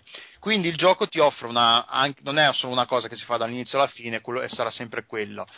Offre queste diramazioni che che tengono, tendono a avere un po' più di varietà, quindi non tutti avranno fatto le stesse scelte. Eh, la storia è abbastanza interessante, le, le, le, missioni della storia si svolgono in solitario in, in fasi ista, cosiddette istanziate, quindi si entra in una parte in cui ci siamo solo noi e volendo i nostri amici, i membri del gruppo che ci siamo portati dietro per farci aiutare. Uh, le, la storia è raccontata attraverso le solite scene di intermezzo, il doppiaggio è tendenzialmente molto brutto, a parte qualche personaggio che se la cava, cava bene. Per esempio, la, mio, la mia Norm, la mia Norm eh, guerriera è doppiata in maniera terribile. Hanno, le hanno voluto dare questa voce un po' maschile da dura, ma è terribile. Uh, però no, è una cosa interessante. Io non sono un, un, grande fan delle storie da single player in un MMORPG, però questo non è particolarmente invadente, la si può fare ogni tanto da qualche eh, dà delle, delle, ricompense interessanti di tanto in tanto, quindi no, è un, è un elemento che, non, che, ci sta, è un elemento in più che non, che non dà fastidio al resto ed è, ed, è, ed è, valido, sì, è ben realizzato. Quindi sì, consigliato anche questo, sì. Consigli- ma, ma consigliato tipo al giocatore di World of Warcraft che è giunto il momento di cambiare gioco? Uh, Secondo Dici me tutti i giocatori che conosci a cui lo consiglieresti e quelli a cui non lo consiglieresti invece. Allora, io lo Proprio nomi, a Giorgio sì. appassionati degli MMORPG perché offre qualcosa di diverso nel panorama degli MMORPG senza essere rivoluzionario, però mostra che è possibile fare qualcosa di diverso, che non sia sempre la solita cosa. Uh, uh, i combattimenti sono più dinamici, sono un pochino il, è proprio lo scorrere del gioco, è più dinamico, si ha la sensazione che sia una, una, un, un, mondo più vivo che sia lì per essere esplorato e per essere goduto da, dall'inizio alla fine, piuttosto che essere quello che si parlava un po' con gli amici, il parco giochi in cui tu vai e c'hai tutte queste, queste attività da fare, ah c'è lì, vado di là, c'è quello che mi chiama, no, questo è più un mondo organico, diciamo, che ti offre qualcosa da fare, che fa, è più vivo il senso di avventura, secondo me, in questo gioco, più che in altri in passato, mentre i, gli MMORPG tendono ad avere questa struttura da appunto parco giochi, queste, oh, tu vai lì e ci sono tutte le, le, giostrine, tutte le missioni da fare, poi torni e ti fai dare la tua ricompensa, hai preso la codina, allora puoi tornare a farti dare il premio. In Guild Wars 2 no, perché tu giri e le cose ti succedono a, a, a, attorno e se vuoi ti unisci e, e partecipi, se no per, per seguire per, per la tua strada. E quindi sì, lo consiglio a tutti gli appassionati decisamente, anche perché poi è un gioco che non c'è l'abbonamento, lo si può comprare, ci si gioca anche per 20, 30, 40 ore. Addirittura. Ma sì, no, eh, io ci sto giocando un bel po' e non sono ancora arrivato alla fine, della, del, non sono arrivato al K, al, al, livello 80. Quindi anche voler portare un personaggio 80 e poi metterlo via per sempre, nel, nel, facendo brutalmente un, un rapporto tempo-prezzo, tempo speso a giocarci e soldi speso, spesi per acquistarlo è comunque un affare perché se pensiamo un, ai giochi che durano 5, 6, 7 ore in single player e poi non c'è nient'altro da fare, alla fine vale sicuramente la spesa sotto questo punto di vista. Poi Scusa Delu, eh, hai avuto modo di provare la versione Mac? A vedere come gira? No, assolutamente no. So che è uscita da poco però. Ah, eh, no, ti chiedevo solo così per amor di competenza perché l'abbiamo trattato un po' sinteticamente niente. No, no, no, no, no, no. Cioè, noto della polemica in questo intervento di Quedex. No, no, no, lo facevo a tutto favore dei Vabbè, nostri per ascoltatori Mac sintetizzare. che... Per sintetizzare, le 10 cose che ti sono piaciute di più Ma e le 10 che ti sono piaciute di meno. Ancora. And- Andiamo avanti, per favore. Sto smaltendo tre litri di birra, mi sono un po' ripreso, però comunque vorrei andare a dormire a un certo punto. Andiamo avanti. Ah. Marco! Marco? Non credo ci siano molti Marco in questo podcast. Sì, no, ne stavate perdendo anche l'unico che c'è. Sì. Hai qualcosa di interessante da raccontarci su Legasista? Ho da aggiungere su Guild Wars 2, sentiti libero. No, in realtà avrei chiesto se Delu pensava che alzassero il level cap, però vabbè, direi che è meglio parlare di, Lega- di Legasista. Allora, ehm, Legasista è un gioco scaricabile per il PSN, offre dei combattimenti, diciamo, alla Zelda per SNES, quindi senza i frame d'animazione in diagonale, per intenderci, e mm, lo arricchisce con componenti disgaeane, quali infiniti numeri a caso eh, relativi ad abilità inutili.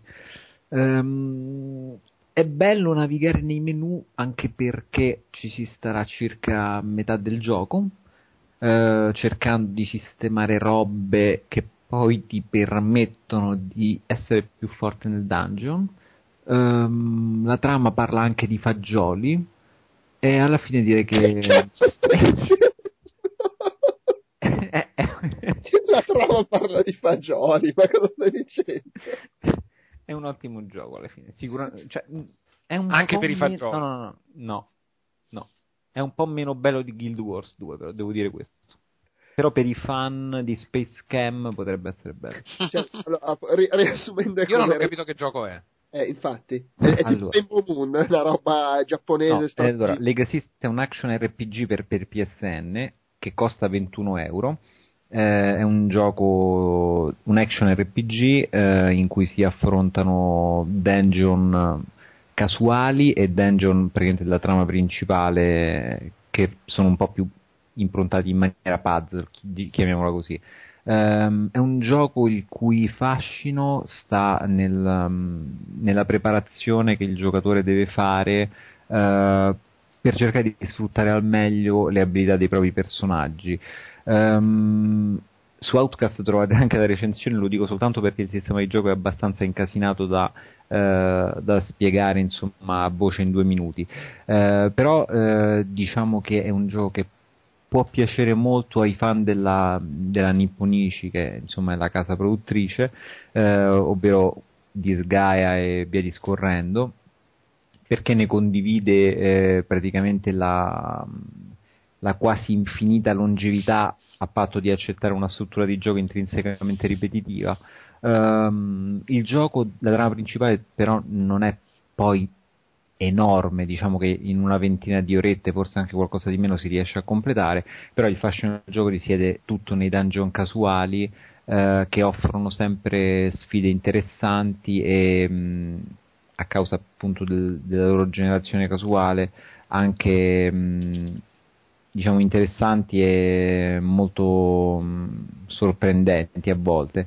Mh, non si può salvare nei dungeon casuali, lo dico più che altro a scapito di equivoci, perché è il classico gioco old style che ehm, pensa che giocare così per tre ore a un dungeon senza salvare sia una cosa perfettamente normale, quindi diciamo il classico gioco per giapponesi che può piacere anche a 3-4 occidentali sparsi nel mondo. Tuttavia, Uno dei quali sei tu, e quindi ne rimangono due o tre. Esatto, probabilmente sì. In realtà è un gioco eh, che ha un aspetto grafico molto basico, eh, ha un bel sonoro, però devo dire, soprattutto la- il main theme del- dello schermo dei menu. Eh, la trama obiettivamente, insomma, così lascia un po' a desiderare, ma mh, è inutile parlarne, diciamo così, perché non è comunque l'aspetto preponderante del gioco. Ehm, riassumiamo veramente in tre parole eh, come funzionano i combattimenti. Ehm, si assembla un team di tre personaggi. Eh, la caratteristica interessante del gioco è quella che sarà possibile sfruttare le abilità dei personaggi pur controllandone uno soltanto, cioè sarà possibile sfruttare le abilità dei personaggi che non stiamo controllando. Quindi anche la composizione del team potrà essere, mh, cioè andrà pianificata eh, per poter affrontare al meglio, al meglio i dungeon. Il gioco è abbastanza, non è diciamo facilissimo, eh, che è una cosa sicuramente positiva. Nel, nei, nei livelli finali della storia diventa abbastanza impegnativo e, mm, e, offre comunque tantissima carne al fuoco per chi eh, comunque mh, riesce ad apprezzare molto il sistema di gioco e decide di fiondarsi nei, nei dungeon casuali, dungeon casuali che possono raggiungere anche appunto 100 livelli, eh, quindi diciamo una, anche qui ore di gioco assicurate a patto di apprezzare molto il genere. Va bene, next. Fotone. Sì. Il gioco dei cani. Allora, il gioco dei cani è un gioco brutto, ma veramente brutto con la grafica da PlayStation 2. ma come si chiama il gioco dei cani? Si chiama Tokyo Jungle, che è un gioco brutto ma fregno, giapponese che potrebbe piacere a tutti i giapponesi e che a differenza del gioco di cui stavo parlando Design un attimo fa, eh, cioè il simulatore di leghista, eh, eh, potrebbe piacere anche a un buon migliaio di occidentali. Eh, è giapponesissimo nel senso di livello di difficoltà e nel senso di eh, me- meccaniche di gioco e gameplay. Eh, lo scopo è quello di partire dal volpino e arrivare a, con- a, sbloccare le fiere, tipo la tigre, il leone, l'elefante o anche il maiale. Cioè, aspetta, tu par- partendo da un volpino devi arrivare al leone, facendo Beh, no, allora, diverse allora, specie allora, fra di loro. Ma Andiamo... c'è l'ippopotamo? Eh, c'è l'ippopotamo che è fortissimo. Ci sono eh, allora diciamo un attimo, spieghiamo in estrema sintesi la storia. Apocalissi, il, Giapp- il Giappone è devastato, l'uomo è scomparso come su History Channel e eh, Tokyo è invasa dagli animali. Quindi eh, basta scegliersi un animale erbi- suddivisi in erbivori e carnivori. Eh, da qui c'è una differenziazione di gameplay eh, e più, eh, pende più per lo stealth nel caso si, si scelga un erbivoro, per l'action uh, furioso, ma comunque anche con componenti stealth nel caso di predatori. Ovviamente il primo animale da, um, utilizzabile il volpino, bisogna riprodursi, bisogna figliare. Strano che un, quando gli animali vanno a scopare, si può dire scopare, o, o c'è un termine più, più copulare, a, copulare vanno, vanno a, a copulare. Eh, tutti gli animali, è un po' strano, ullano, mm, che ne so, anche le zebre. O... anche l'ippopotamo ullano. tutti gli, i coccodrilli ullano. Eh, a proposito di coccodrilli, la figata è che il Tokyo Jungle vi lascia la possibilità di giocarvelo un po' come vi pare, nel senso alla Rambo oppure alla Metal Gear Solid.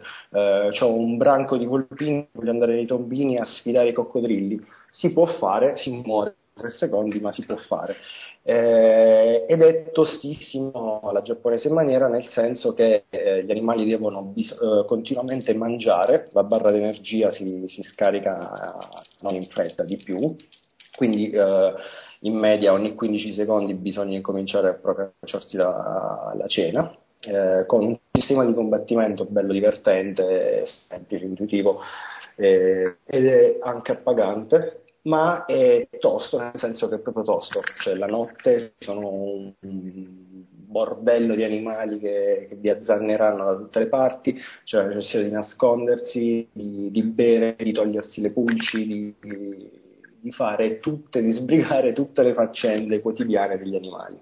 Quindi, boh, al di là dei meriti del suo gameplay, andrebbe premiato proprio per, per il suo concept, che, che, che, dai, non si era mai visto una roba, una roba con gli animali dentro Tokyo, e, in cui puoi prenderti il maiale e andare a uccidere le, le gazzelle. Quindi, boh, eh, non mi ricordo quanto costa, costerà una quindicina di euro, forse, boh, non sono preciso, però sul PSN, e sia che mi piacciono gli animali o che non mi piacciono, tanto qui si sbranano tutti, secondo me è un gioco da, da avere. Ovviamente bello tosto. Va bene, allora prendo la parola io, visto che hai parlato di, di robe di Apocalisse post Sì, post-apocalisse, Tokyo. no? Tokyo Jungle, sono tutti morti, eh? Sì, sì, sì. Eh, ho giocato a Aim Alive in versione PC, che è un gioco che c'è stata l'apocalisse, ed è tutto, tutto grigio, c'è la nebbia, la polvere, è tutto in bianco e nero. Sembra il gioco del film The Road, per chi l'ha visto.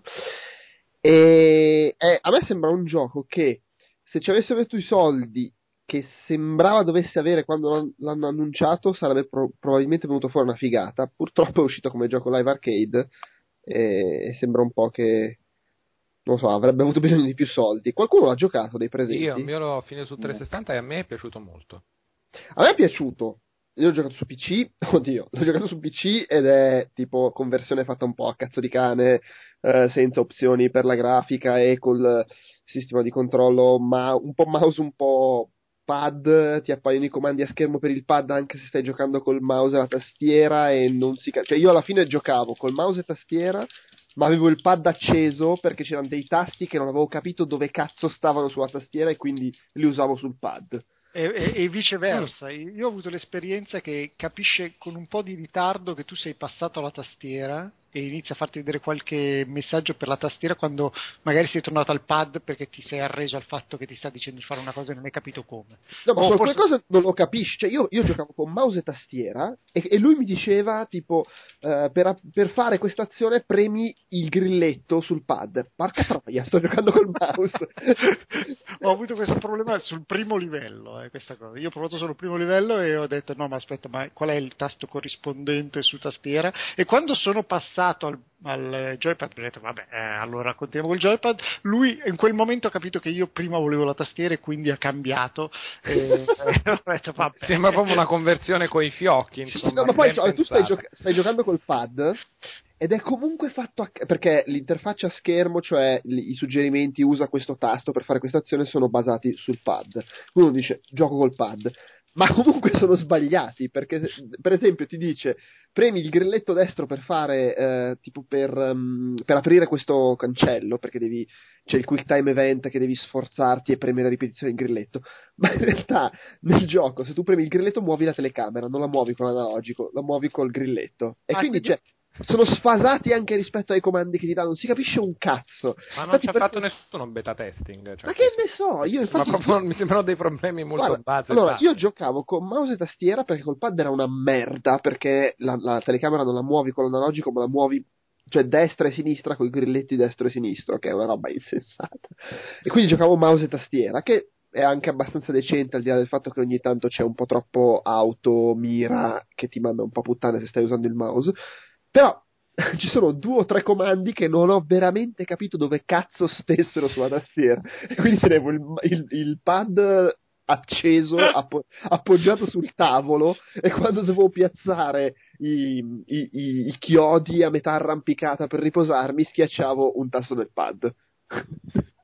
È la nuova frontiera del gioco ibrido, eh, Sì, perché ti vogliono far abituare un po' al Wii U e quelle robe lì. Una roba veramente insopportabile. Detto questo, secondo me sono d'accordo con Ugo, è un buon gioco, però resto dell'idea che ci avessero avuto più, più ba- il budget del gioco AAA, secondo me le idee che c'ha questo gioco potevano essere sviluppate meglio, perché c'è tutta questa cosa del survival, del, Che è del- molto estremo, cioè per una volta veramente ogni singolo oggetto che trovi è meglio se ci stai molto attento a come lo spendi, se no... In- indubbiamente, però abbi pazienza, io quando sto controllando un personaggio che riesce ad arrampicarsi sui palazzi e poi non è in grado di salire sopra il cofano di una macchina, mi sento un po' preso per il culo. o no? Sì, sì, sì, Poi- sì. Per quello che ho trovato sull'idea di con più soldi veniva fuori più figo, a me è sembrato che da una parte se la siano cavata abbastanza bene nell'avere pochi soldi per quello che volevano fare. Nel senso che mi è piaciuto molto come la visibilità è ridotta al buio, in realtà gli elementi che ti servono sono comunque più o meno leggibili e si intravedono e ti spinge. Lo strippo che ti mette questa roba di non dover respirare l'aria tossica e dover gestire. Eh, credo che con le sue idee di combattimento, che sono molto fighe le prime due o tre volte che le giochi, ovvero con una munizione o senza munizioni, puoi provare a bleffare negli incontri con tre, come te la giochi col macete, come non te la giochi. Sono tutte cose che ho paura che su un gioco più lungo, più ciccioso, rischiavano più di allungare la broda che di, di- di fare un buon servizio al gioco. Non Sì, so se mi sono Proba- spiegato. probabilmente sì, nel senso che comunque alla fine probabilmente funziona anche perché è lineare e l'elemento, come dire, di libertà sta più nel fatto, vabbè, vado in giro, esploro, vedo se trovo rifornimenti cose, però poi alla fine a livello di vado avanti e, e proseguo nell'avventura è molto dritto, tra virgolette. Però ci sono delle cose che, boh, lasciano un po', un po' così. Secondo me è anche spiegato male, nel senso che non ti dice che tu puoi ma almeno a me non me l'ha detto, poi magari ci ho avuto problemi io, però non ti dice che tu puoi spingere, minacciare la gente, poi spingerla nel falò, buttarla giù dal precipizio. A Lo me sembrava di sì. a me non me l'ha detta sta cosa. Eh, non so quanto derivi dal fatto che questa conversione per PC mi sembri un disastro, anche perché Eh. su un gioco già difficile che richiede anche un, un minimo di tempi di reazione di gestire le, le tue cose bene, se è disastrato come mi avete raccontato, Eh no, infatti eh, rende l'esperienza molto diversa e anche... Però è un gioco affascinante cosa, questo, questo aspetto che tu, vabbè, diciamo per chi non l'avesse giocato, tu sei in questo mondo boh, post eh, qualcosa, c'è stata l'apocalisse, c'è questa polvere che rende irrespirabile l'atmosfera a livello terra, per cui tu devi salire sopra a, una, a una certa altitudine per riuscire a respirare, sei questo tizio che deve ritrovare sua moglie e sua figlia, poi in realtà si, si trova invischiato in altre faccende e ci sono tutte le situazioni da, da post-apocalisse, quindi trovi il cannibale, quello che chiede aiuto e via dicendo. Secondo me è molto divertente, è molto divertente la- l'approccio survival del hai tipicamente una pallottola e una freccia e quindi se incontri della gente aggressiva devi, gest- devi capire un po' come gestirla. È un po', non lo so, è un po' ridicolo questo fatto, cioè è comprensibile, ma secondo me rientra nel discorso del limitato come, come mezzi e come possibilità di, di- di fornire più possibili sviluppi. È un po' ridicolo che se tu gli punti la pistola ai tizi ti dicono no, no, aspetta, non spararci, abbassi la pistola, ti attaccano, rialzi la pistola, no, no, non sparare, riabbassi la pistola, ti attaccano, rialzi la pistola, no, no, non sparare. Sono un po' decretinati. abbastanza. Anche se comunque nella sua povertà c'ha comunque la raffinatezza, per esempio, che se gli punti la pistola minacciandoli troppo a lungo senza spare, questi dicono vabbè. È Stai evidente che non bleffando, sei- esattamente sei un cazzone. e ti attaccano. E non lo so, cioè nel senso, secondo me ha un sacco di belle idee che però potevano essere sviluppate un pochino di più, potevano darti più, più opzioni, più, più funzionalità. Però secondo me è una bella atmosfera, è scritto in maniera decente per eh, il tipo di racconto anche un po' adulto che vuole essere, voglio dire, ci sono stupri, morti ammazzati, eccetera. Non lo so, mi è sembrato un po' eccessivamente criticato. In assoluto come gioco, a prescindere dal fatto che la versione PC mi sembra faccia un po' cacare come è stata realizzata. Tu, come dici che ti è piaciuto? Io mi sono trovato, diciamo, a scriverne e l'ho trattato bene. Ah, attenzione.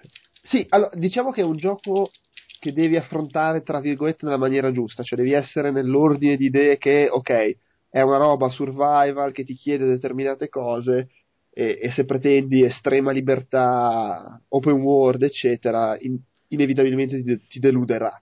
Sì, sì, sì. Però, nell'ottica giusta, secondo me, c'ha una bella atmosfera e- ed è molto gradevole. Poi appunto, secondo me, per gli amanti dei survival horror è uno dei giochi che spinge più l'acceleratore sul fatto devi stare veramente molto all'occhio sì, sì. e non ti ritrovi con 2000 cartucce, 2000 bibite, 2000 cose, cioè ti puoi ritrovare che sprechi chiodi d'arrampicata a cazzo di cane e sei veramente nella merda. Sì, poi se alzi il livello di difficoltà sicuramente diventa, diventa abbastanza pesante sotto questo punto di vista. Qua- quanto costa adesso IM Live? Tu quanto l'hai? No, eh, mi sembra, quando fosse uscito mi sembra fosse sui soliti 1200, però sinceramente è veramente un bel po' di tempo fa e non vorrei... Sì, sì, sì, no, comunque vedo che siamo su, su- su quel prezzo lì. Secondo Poi me, credo sia uscito scontato in un paio di occasioni, però non so se lo sia ancora o cose del genere. Sì, sì, no, no, il prezzo è quello. Beh, vabbè, sicuramente è un gioco molto lineare, ma cioè è lineare come boh, avanzamento nella main quest, ma in realtà ecco, in allora realtà ti fa andare abbastanza in giro Sì, sì, sì, se soprattutto vuoi. se ti metti a vuoi. cercare risorse provviste che sono una roba fondamentale se poi giochi a livello di difficoltà alto. Ecco, secondo me un limite che ha è il discorso dei checkpoint, nel senso che è un gioco in cui comunque sei un po' scoraggiato dallo sperimentare, l'esplorare troppo, perché non puoi salvare quando vuoi e ci- mi viene in mente a me magari soprattutto perché ci ho giocato su PC, però in un gioco del genere che comunque ti mette in una situazione difficile, nel momento in cui c'hai il checkpoint ogni tot e se, se interrompi la partita devi ripartire dall'inizio dell'episodio, Mm-mm. ti passa un po' la voglia di andare in giro a vedere cosa c'è dietro quell'angolo là in fondo, in mezzo all'atmosfera irrespirabile, e poi ci resti secco e vaffanculo. Cioè, ti viene voglia di andare avanti e seguire la campagna, francamente. Sì, io mi ero. Però non avevo scelto il livello di difficoltà estremo, credo quello normale, base. Però mi, mi spingevo molto fin dove pensavo di non poter sprecare risorse e piano piano facevo cose. Perché poi trovi. De- del- cioè, come se provi ad esplorare, a me è piaciuto perché secondo me il level design di quella cittadina, quella roba là era fatta abbast- in maniera abbastanza intelligente. Per cui se hai il coraggio un po' di esplorare, comunque te la mette una grondaia che ti porta sopra questa nube tossica che ricopre un po' tutto e dentro la quale ti puoi muovere veramente poco prima di intaccare la salute. Quindi se andavi a seguire una luce o una cosa, finiva sempre che potevi comunque tirare un respiro e provare ad andare un altro po' avanti da qualche parte. Prima di chiudere e, e proseguire, una cosa secondo me, che è una cosa di cui avevamo parlato uno o due podcast fa, secondo me è un po' un peccato che in un gioco che comunque ha questo tono adulto, questa atmosfera survival, da gestisco risorse e tutto, il discorso del aiutare la gente che incontri sia ridotto alla fine solo a livello di meccanica di gioco, nel senso che se tu eh, incontri uno che ha bisogno di cure mediche, gli dai il medikit, lui ti premia con eh, l'oggetto che ti permette di eh, avere un- una vita in più nel caso morissi, un retry in più. Secondo me fa perdere un po' di, di gusto del- del- dell'atmosfera del gioco, nel senso che sarebbe più sensato, più coerente se, ok, io voglio aiutare questo tizio in questo mondo post-apocalittico, gli do un medikit, punto, fine, ho perso il medikit, no che mi dai il retry, allora, cioè, diventa quasi un vantaggio, cedo un medikit, Sì, vabbè, sì, però sì. ho una vita in più, vaffanculo, è meglio una vita in più del medikit. Sì, io mi sono disperato perché ho provato ad aiutare praticamente tutti, perché come al solito c'ho un po' la sindrome del paladino quando gioco. e, e una delle prime persone che incontri ti chiede che ne so, una bibita d'acqua o una cosa, e io ero disperato perché non l'avevo ancora trovata, e quindi mi sono mosso tutto in giro per andargli a cercare sta bibita da riportargli che era finito, fino a spingermi al capitolo successivo dove quel tipo sulla panchina non c'era più e non l'avevo potuto salvare. E mi è rimasto un po' quello abbandonato là in attesa di una bibita. Era lì che aspettava il chinotto invece. Eh Sì, e invece niente. Beh, io c'è una parte in cui puoi aggiustare l'ascensore della gente che è bloccata nel palazzo. eh, tipo, però hai bisogno di due taniche di benzina, mi sembra. Io ne ho trovata una, poi sono sceso fino in fondo al palazzo e vabbè. Ho guardato in alto il palazzo e ho detto ok, adesso dovrei riarrampicarmi sul lato del palazzo. Penso che andrò avanti nel gioco. E vaffanculo sti Tenetevi l'ascensore rotto, state pure a coltivare i pomodori, adesso non state a rompere i coglioni. eh. Per- peraltro la tipa che ti dice oh non prendere tutti i pomodori dopo che li hai già presi tutti vabbè ciao è bella No, non è vero, a te, ma questa versione PC è scassata. A me all'inizio diceva prendi pure uno o due pomodori, oh, però non prenderli tutti. Oh, a me l'ha detto appena ho preso il secondo Eh, forse tu sei, che c'erano forse te sei andato là tipo Harvester, eh. sei spappato tutti i pomodori e lei è entrata, non ha fatto in tempo. Oh, non mangiare tutti i po... Ed eri là tutto coi semi in faccia. Oh, poi, io, gli ho messo, poi gli ho messo la benzina nell'ascensore e mi hanno ringraziato comunque oh eh, attenzione Cioè, hai dato fuoco poi, cos'è? Poi gli hai messo la benzina sulle piantagioni di pomodori. in faccia gliel'ho messo la benzina vabbè Ugo eh, ho, visto che hai messo, ho visto che hai messo in scaletta Sound Shapes Fischia, parliamo anche di Stone Ships. Eh? no possiamo anche evitare eh, Come ri- appetizer di Thor. Ma l'hai giocato anche tu? Parliamone insieme. Ah, Sound Shapes, PlayStation Vita. Eh, non è un gioco per cui comprare PlayStation Vita, ma è un gioco che se hai PlayStation Vita vale la pena comprare. Eh sì, esattamente. Bravo, Già che hai speso tutti i bravissimo. soldi. Che tra l'altro è la, è la- cioè, la stessa cosa si può dire di qualsiasi gioco per PlayStation Vita. A meno che non ci sia quello che già sapete che minchia per questa qua devo assolutamente comprare la PlayStation Vita.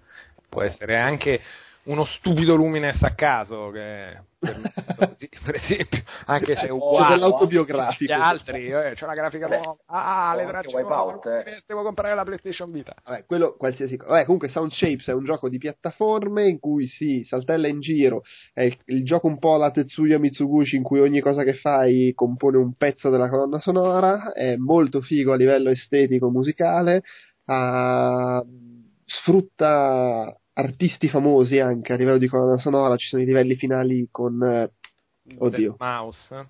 Beck. No. Beck, c'è, c'è Beck, c'è Death Tra l'altro sono fra i livelli più fighi quelli con Beck, dove le, le parole che lui dice nella canzone diventano elementi proprio di, di gameplay. piattaforme su cui saltare. Esattamente, Sì. ci sono livelli curati dal grafico e dall'autore della colonna sonora di Sword and Sorcery. Super. Brothers, che è uno solo, ma si chiama Super Brothers.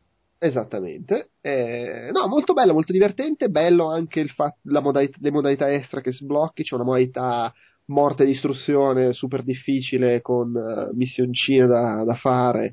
eh, che in realtà se ti ci metti finisci in un pomeriggio, però insomma comunque tosto e c'è l'editor per creare i livelli, ci sono delle robe fantastiche che già da, da- da scaricare nella sezione editor, tipo c'è un, un, eh, come si dice, un livello che riproduce Journey in versione 2D un po' strana, Journey. E, boh, secondo me è un bel gioco, fermo restando che vale la pena se hai PlayStation Vita. E c'è l'editor dei vale la livelli che è veramente molto figo e permette di fare un sacco di robe. Già il day one era pieno di livelli, Sì, sì, sì, sì, anche eh, tipo- sfiziosi. eh, indubbiamente, sotto quel punto di vista. Dover- molto- devo dire, secondo me un po' più stile che sostanza però. Perché il primo giro che ti fai prima di sbloccare le modalità super difficile scorre via un po' come l'acqua fresca, ma ti godi lo spettacolo sonoro visivo alla grande.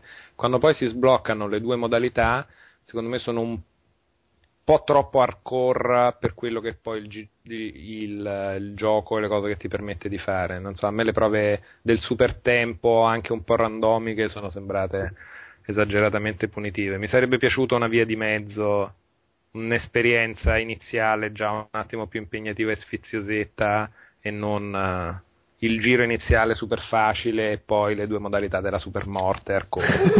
Ma in realtà la modalità quella musicale, se, se- se ne capisci un po', e non è il mio caso, mi dicono essere molto facile, se ne capisci un po' di musica. La, la parte quella modalità morte effettivamente è un po' stronza.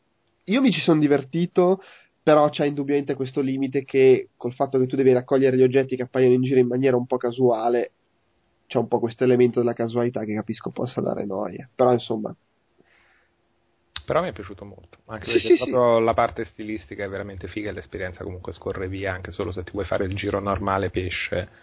Indubbiamente, e ripeto, secondo me i suoi momenti migliori sono quando comunque l'elemento stilistico diventa anche un po' un elemento di gameplay, tipo le Sì, piattaforme nei livelli di back, che sono Sì, abbastanza carine. Delu, Dimmi. riesci a parlare in meno di 45 minuti di Torchlight 2? Sarò breve. Allora, partiamo da tutte le differenze tra Allora, Torchlight 2 e Diablo il 3. genere degli hack and slash nasce, no vabbè sarò breve dai, Torchlight 2, il seguito di Torchlight, gioco indipendente fatto da gente che lavorò in Blizzard Nord, che sono quelli di Diablo, quindi ok, gente che ne sa. Eh, Torchlight 2 è Torchlight con la grafica un pochino più bella, non tanto, però c'è un po' meglio, i personaggi sono un po' meno squadrati, sono un pochino più arrotondati, con una marea di roba in più, quindi più mostri, più equipaggiamento, più ehm, mappe più grandi. Eh, per- rimane comunque un eh, hack and slash classico, eh, con tutte le stesse cose, tutte le cose che ci si aspettano da un hack and slash. Eh, quello che fa, lo fa bene. Eh, fa il suo, lav- il suo lavoro da, ge- da rappresentante del genere molto bene. I combattimenti sono divertenti, soprattutto quelli con i boss che in alcuni casi sono molto molto divertenti e molto creativi, mettono in situazioni che non sono soli, solo ah, te- tenere il mostro a distanza, sparare, tenere il mostro a distanza, sparare, cose no, ci sono situazioni in cui eh, mostri che si di- dividono, che arrivano altri mostriciattolini, cose. È, è molto dinamico, molto interattivo e tiene sempre il- il- l'interesse vivo. Eh, però sì, è un po' soli- la solita cosa. Se, se, se come De Sangre sicuramente non ci giocherà perché se c'è lui alla ricerca di qualcosa di differente non lo troverà sicuramente in Torchlight 2. Una cosa che non mi è piaciuta particolarmente di Torchlight 2 è lo sviluppo dei personaggi, che è a ogni livello, come funziona, eh, a ogni livello si ottengono 5 punti da distribuire sulle caratteristiche come forza, vitalità e roba del genere e un punto da utilizzare in uno dei tre eh, rami di specializzazione del personaggio. Un esempio, del- quali sono sti rami? tipo del E guerriero. io usa- sto usando un Ember Mage, che è il mago del, del gruppo, e i tre rami di specializzazione sono fuoco, ghiaccio e eh, fulmini, elettricità. All'interno di questi rami ci sono nove abilità attive per, per ramo, più tre passive. Quindi si tratta di eh, 30, 30 s- cose dove spendere i punti. Tra l'altro sono quelle attive hanno 15 livelli da, da ogni, abilità, ogni abilità ha 15 livelli da da- di potenziamento. Quindi ovviamente eh, sono 80 livelli, no, non, non mi ricordo quanti, il livello massimo non mi ricordo quant'è. Comunque non si può spendere, non, si hanno, non avranno punti da spendere, spendere in tutte le abilità, bisognerà decidere. Quello che non funziona è che non, non c'è la possibilità di provare un'abilità, vedere come va per un po' di livelli e poi eh, magari cambiare tutto, perché c'è la possibilità di annullare la scelta dei, dei punti assegnati, ma solo per gli ultimi tre punti fa- eh, assegnati. E tra l'altro costa anche qualche gold, qualche goldino in più di quanto sarebbe lecito aspettarsi. Quindi la- lo sviluppo del personaggio è molto più agile, meno, invita molto meno alla sperimentazione. Una volta che si è fatta una scelta, bisogna tenersi quel personaggio fino alla fine. Perché non, è- non si può neanche dire, vabbè, ho- ho- l'ho giocato fino a qui, non so, specializzato in elettricità, mi sono scocciato, voglio giocarlo come fuoco. No, bisogna tenerselo così fino alla fine. Ti sei fatto la bocca con Diablo 3, adesso non riesci più a cambiare, di la verità. Ma che sì, là si è molto abituati a pasticciare con tutte le abilità. esatto, perché Però, quello è il punto. Secondo, Sinceramente, ma com'è possibile che in un gioco di ruolo hack and slash uscito nel 2012 non ci sia nessuna possibilità di respec? c'è la possibilità di rispecchio, ma solo per gli ultimi tre punti assegnati. Quindi, se tu hai assegnato 10 punti, sei al, al decimo livello, hai assegnato 10 punti fino a quel punto. Se vai dal, dal personaggio addetto alla- al respec, ti far- puoi fare sempre, puoi solo annullare le ultime tre scelte. Quindi i sette precedenti Eh, rimangono quindi, quindi fammi capire, in pratica potremmo parlare di un respec, just a little bit respec. Sì. Ma vai a cagare, fai lo cap- che te possono ammazzare. sì, comunque sì, esatto. La userò come sottotitolo della, della recensione che dovrò scrivere questa. no, sì, che tra è, è appunto non ha senso perché a meno che tu non vai non fai il level up ti segni gli ultimi tre punti che hai fatto, li provi un po' e poi torni in città dal personaggio addetto. Però si perde la cosa che, ok, sei lì che vai avanti, esplori e, e fai, giochi. Ehm, quella non mi è piaciuta come cosa, però per il resto no, fun- funziona, è un gioco molto solido sotto questo punto come hack and slash, come genere. Eh, no, è divertente, mi sta piacendo, sì sì. È molto lungo, la storia è assolutamente ridicola, non mi ricordo, non mi chiedete neanche cosa si deve fare perché quando ci sono le, le scene di intermezzo controllo la posta o cacchero su eh, sì. no assolutamente eh, dimenticabile assolutamente accessorie quindi chi- non importa veramente. C'è un cattivo un alchimista mi sembra che, deve, che sta distruggendo tutto vai solita roba insomma. Ehm, il- è molto più open, open molto più non sandbox mentre il primo era più dungeon quindi ambientazioni più chiuse si, si aveva sempre la- non si aveva mai la sensazione di essere in un mondo aperto. In questo le mappe sono più grosse di sono div- il gioco si svolge in una mappa molto grossa uno o due mappe molto grosse dove poi ci sono vari dungeon generati casualmente come al solito che eh, da esplorare, ci sono varie que- so- eh, quest secondarie da affrontare, c'è la quest principale, ci sono tantissimi oggetti da, da trovare, gemme, incantesimi, insomma, espande su quello che era Torchlight, Torchlight non rivoluziona il genere, ripropone le stesse cose, quindi Dillo quello che tutti vogliono sapere. che è? Il Cosa? server che server? che puoi giocare In multiplayer. o anche In LAN, puoi giocare in LAN o puoi giocare anche in single player stando offline. No, aspetta, cos'è che devo, devo- non ho capito che server, che cosa? a che server? Che cazzo state Ho dicendo? capito, Che si può giocare in singolo anche senza essere collegati a cazzo al server di Blizzard, per esempio. No, Ah! Sì, tranquillamente, puoi giocare on- offline tranquillamente, lanci il gioco e... Questa grande innovazione. Questa grande innovazione, si può giocare in single player fuori dall'internet. Si può giocare multiplayer che in... eh, Puoi giocare in aereo, fondamentalmente. sì, volendo, sì, esatto. Eh, in multiplayer eh, io ho, ci ho giocato, eh, ho avuto ehm, l'im- no, impressione un po' mista, nel senso che aumenta il livello dei eh, i, i mostri fanno più male, hanno più vita e si viene a creare la situazione in cui tu sopravvivi tranquillamente in single player e in multiplayer ti toccano e muori perché fanno più male, quindi cioè, ehm, è bilanciato male secondo me da questo punto di vista, però è divertente comunque, eh, no no, è bello, mi sta piacendo molto ed è piuttosto lungo, una trentina di ore circa. Anche un po' troppo lungo, dai. Ah, diciamo. forse sì, anche diciamocelo, forse sì. Va bene. Bello. No, bello. iPad? Eh, Pet. sì, ci sono i pet, però nel primo, sì, che ci accompagnano, combattono, poi ogni, ci fanno, fanno da borsa aggiuntiva per l'equipaggiamento di troppo e poi lo si può mandare in città a vendere e poi torna dopo un, po', un paio di minuti. Va bene. Marco. Marco, Mar- Ditemi tutto. dacci il colpo di grazia con Faster Than Light. Minchia! La fatality proprio. No, sarò molto breve. Ehm, fa- sa- sarò, sarò leggermente meno breve di Ugo su- e di, di Delu su, su Guild Wars 2. Allora, ehm, Faster Than Light è un mm, gioco ad ambientazione spaziale eh, con grafica ferma, per usare un trademark di Quedex. Ehm, in pratica si vede l'astronave ferma eh, per sempre. Ehm, no, in realtà è più un simulatore di equipaggio di astronave.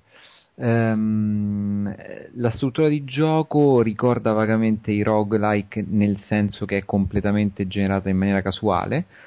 Questo è secondo me un bene, nel senso che mm, a me piacciono molto i giochi che creano delle storie con elementi casuali, come poteva essere per dire un Dwarf Fortress in cui le storie vengono generate in base a quello che il gioco praticamente ti tira addosso.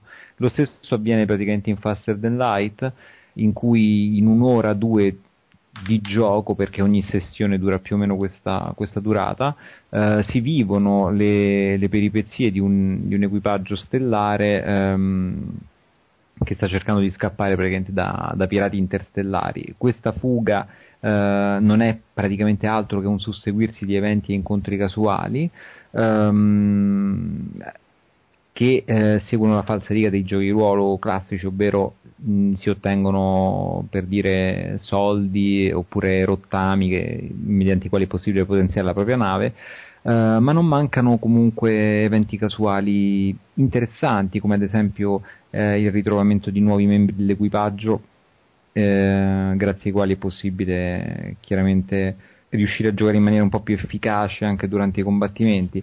Ecco, rispetto ai roguelike classici eh, la differenza è che il combattimento è un po' tutto il gioco, avviene in realtà in tempo reale. Eh, anziché a turni, Eh, questo crea mh, scontri dotati di effettivamente notevole tensione. Ehm, durante gli scontri può succedere di tutto, per esempio il nemico potrebbe mh, causare un incendio all'interno dell'astronave, allora, mh, dovrebbe, allora diventa necessario aprire i, i portelloni del- dell'astronave per eh, ridurre l'ossigeno eh, e quindi spegnere il fuoco più rapidamente. Ehm, ed, è, ed è pieno di tanti piccoli tocchi eh, che eh, rendono ogni partita effettivamente diversa da quella precedente e abbastanza interessante. Come alcuni giochi del genere recenti, è possibile sbloccare ehm, nuove astronavi oppure nuove specializzazioni per, per i membri dell'equipaggio, eh, raggiungendo determinati obiettivi eh, all'interno di ogni partita. Quindi fondamentalmente Faster Than Light è un gioco che eh, piacerà molto a chi ama i roguelike, chi ama appunto queste, mh, i mondi generati casualmente.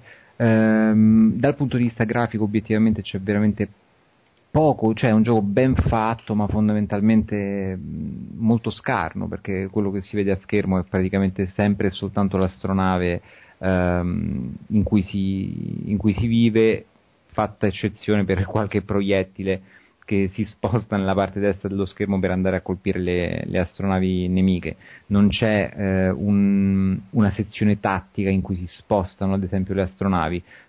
Il, se un'astronave colpisce un'altra viene semplicemente stabilito in base a eh, dei fattori di evasione ehm, che vengono stabiliti in base all'equipaggiamento di cui la nave è dotata.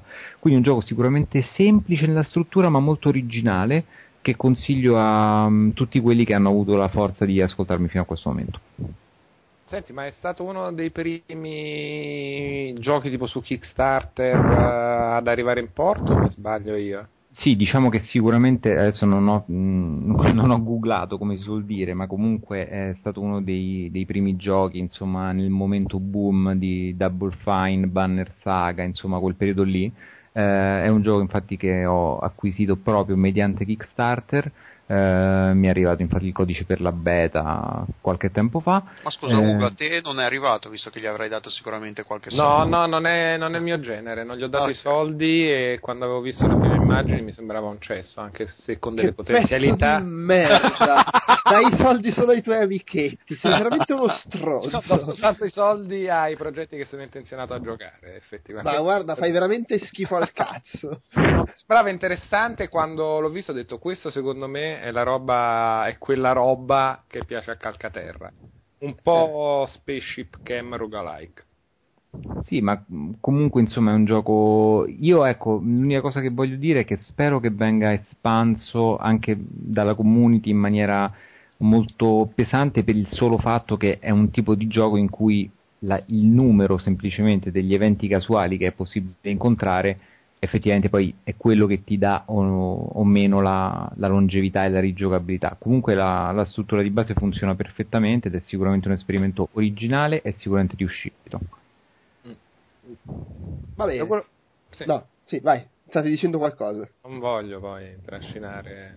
No, ma fai, trascina, tanto che cazzo. Da c'è? quello che avevo sentito e che mm. mi sembrava interessante come cosa, tipo una, è, uno è molto difficile cioè che è molto facile che le cose vadano a mignotte, che la nave entra nel sistema in, sì, eh, sicuramente, supernova e va a fuoco e si rompe tutto, ma anche che è abbastanza veloce per cui una partita dura mezz'ora e non, non hai quella sensazione di ho giocato 40 ore e mi è morto tutto l'equipaggio. Oddio, no, no, ma quello, quello è proprio il fulcro di tutti i roguelike. Diciamo che e, e, in questo è perfetto, nel senso che è proprio così, cioè tu non hai la sensazione di di perdere tutto, è semplicemente secondo me una tensione, fra virgolette, positiva a livello di gameplay di perdere tutta la partita in corso, ma non di aver buttato alle ortiche mh, giorni e giorni, perché è un po' come Dwarf Fortress come struttura, nel senso la tua astronave, anche se a un certo punto magari esploderà, ti avrà comunque fatto vivere una, una mini storia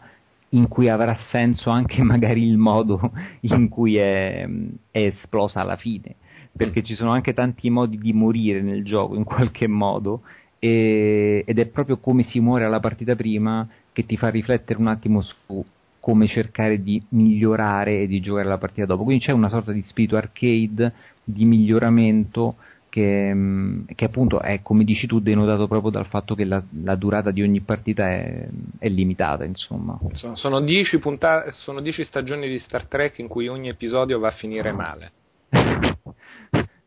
Se vogliamo vederla così, sì, però al contrario di Dwarf Fortress, qui, come dire, la linea d'arrivo è più visibile e quindi si ha comunque secondo me più lo sprone a, a, cercare di migliorarsi anche perché gli elementi da considerare nel gioco non sono ecco infiniti ma diciamo sono circoscritti e sì ti può andare male però è anche vero che puoi giocare meglio. È proprio questo elemento del tempo reale che, che introduce il fatto che ti sembra più chiaro come migliorare anche semplicemente riuscendo a reagire proprio a livello arcade in maniera più pronta a quello che succede e quindi è, è, è, proprio lì secondo me che c'è l'originalità del gioco e il motivo poi del, anche del, dell'ottima eh, come dire reception critica che ha avuto insomma nei, nei primi giorni dell'uscita Va tornando bene. a Star Trek allora è il simulatore su cui si allenava Kirk non commento anche perché non ti ho sentito quindi cioè, se parlarci qualcosa in tempo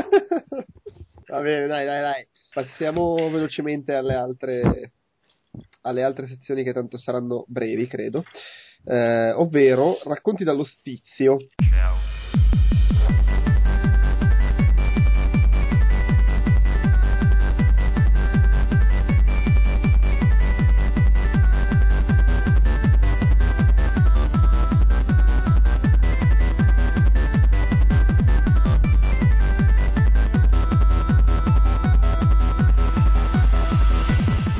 Allora, Racconti dall'ospizio. Ho, ho giocato, perché me lo sono ritrovato fra le balle su Nintendo 3DS, Metroid. C'è qualcuno che ha un vago ricordo qua di Metroid, quello per NES, il primo proprio? Abbastanza. Abbastanza. Ok, allora io me lo sono Metroid. Metroid, sì. Cioè, ora iniziamo a parlare di Metroid per NES. Sì, ma faccio in fretta. no, ma perché lo voglio consigliare? 0015 Metroid per NES. Via. Vabbè, abbi pazienza, eh, sto smaltendo i 3 litri. Ehm, Metroid, sì, allora io me lo sono ritrovato sul 3DS perché eh, cos'era l'Ambassador Program? Tipo Sì. gli, gli stronzi che avevano il 3DS pagato tanto, gli regaliamo i giochi vecchi che li abbiamo già venduto 4 volte. Eh, tra l'altro me lo sono ritrovato sul 3DS. Non aveva ancora l'opzione di salvataggio, quindi bisognava segnarsi la password a mano come all'epoca del NES. Ho ritirato fuori, mi sono ricordato che avevo la versione per. Era per Game Boy Advance che era uscito. Erano usciti i giochi del NES. Sì, eh, sì, NES Classic Collection, lì Esattamente. a furtone tipo a 19 euro l'uno. e lì Quando c'erano salvare. in Animal Crossing gratis dentro, in quello per GameCube nel primo, poi curiosamente levati, quando hanno scoperto che, ah ma la gente ci butta i soldi, ce li dai i soldi, vabbè, buono.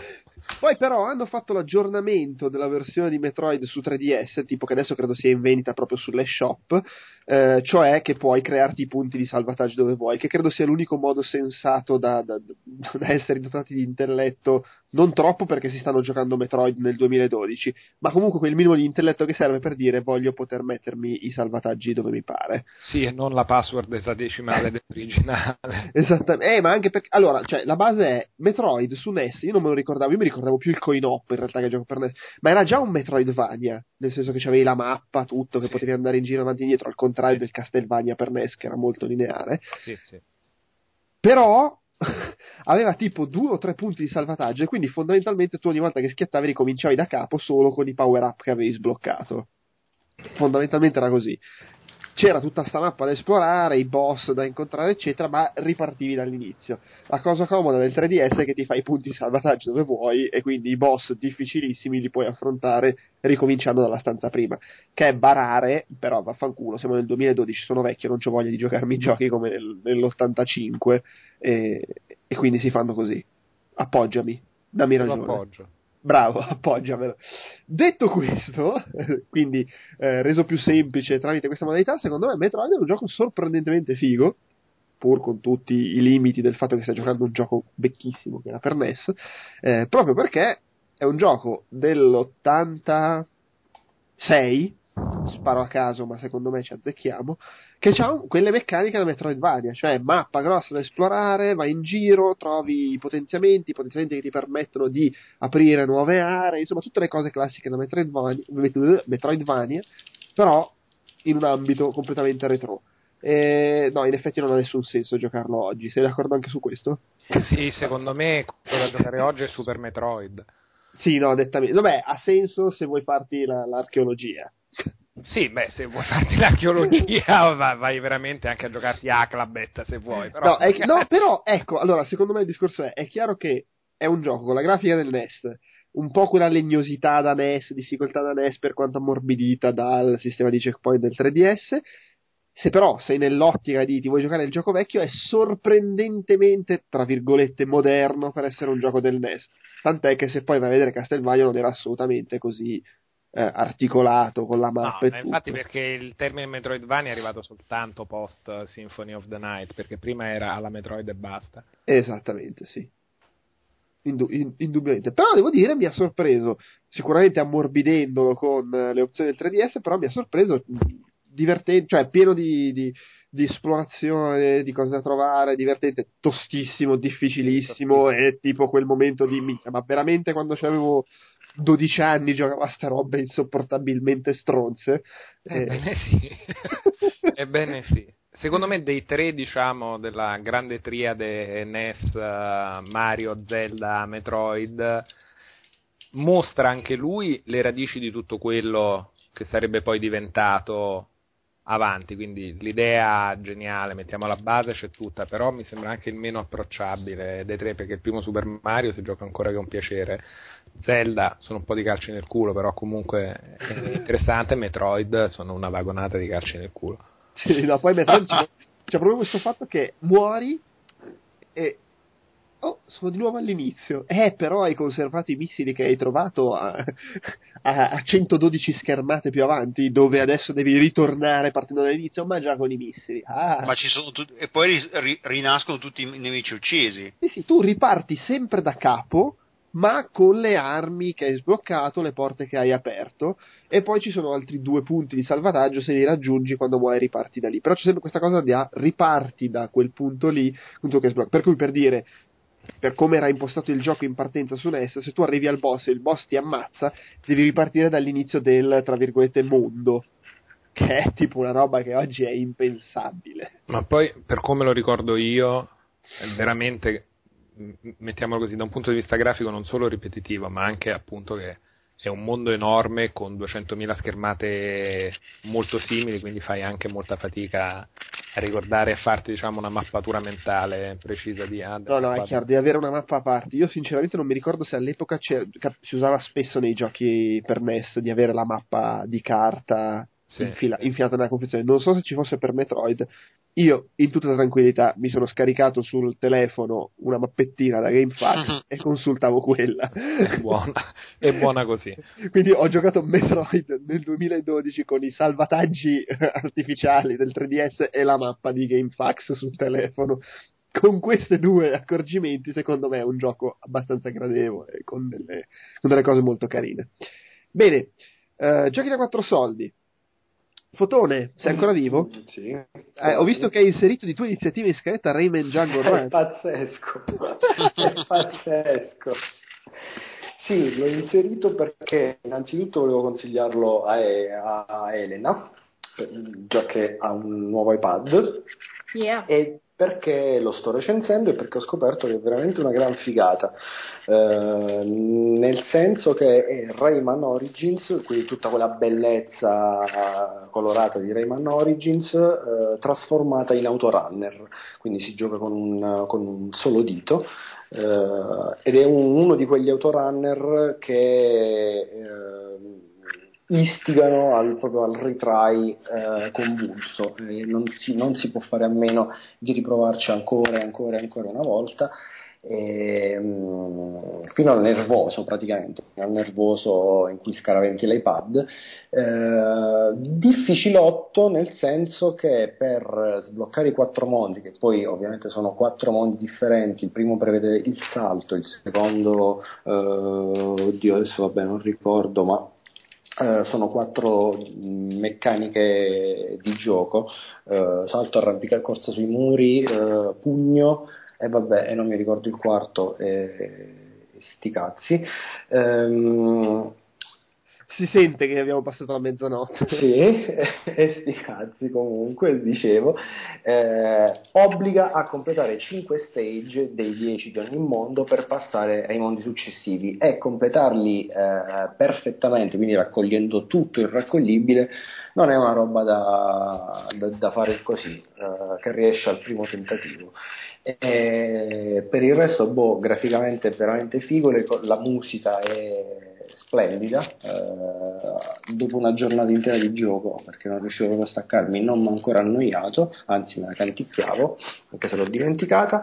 Costa 2,39 euro ed è fatto da Pasta Games, che si sono presi i diritti del, dell'UbiArt Framework, che è il motore grafico di, di eh, di Rayman Origins e- ed è una gran figata e va bene così quindi ve lo consiglio Ma Pasta Games che sono quelli Che che, sono quelli, fatto sì. quel gioco musicale per Sì, DS. uh, cosa jump, uh, come si chiamava? Ah, ma che tra l'altro Pasta Games scusa Gio, non avevano fatto anche ba- ba- Barn Robbie? Maestro Jumping Music era quello per sì, DS. maestro jump and music, giusto.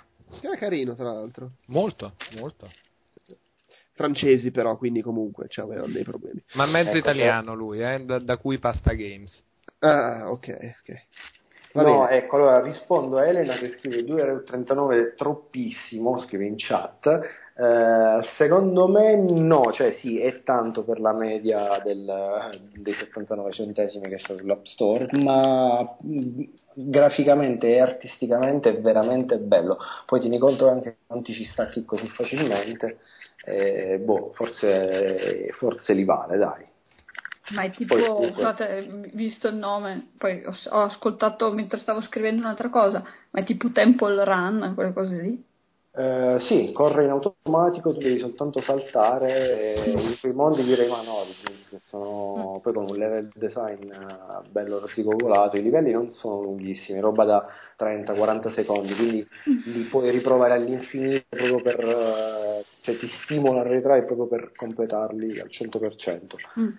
E solo gli ultimi livelli, uno ogni 10, eh, sono, sono un po' più lunghetti, più belli tosti e c'è, da, c'è un po' da bestemmiarci dietro anche, però in, in tutto quella- quel divertimento bello direi. Ok, dai, lo provo. Molto bello. Va bene, eh, chiudiamo i giochi a quattro soldi. Marco! Marco? Se- sei morto? L'abbiamo Dimmi. perso. Eh, sei in grado di spiegare brevemente Gateways senza che ti venga un tumore al cervello? O che ci venga un tumore al cervello, possibilmente.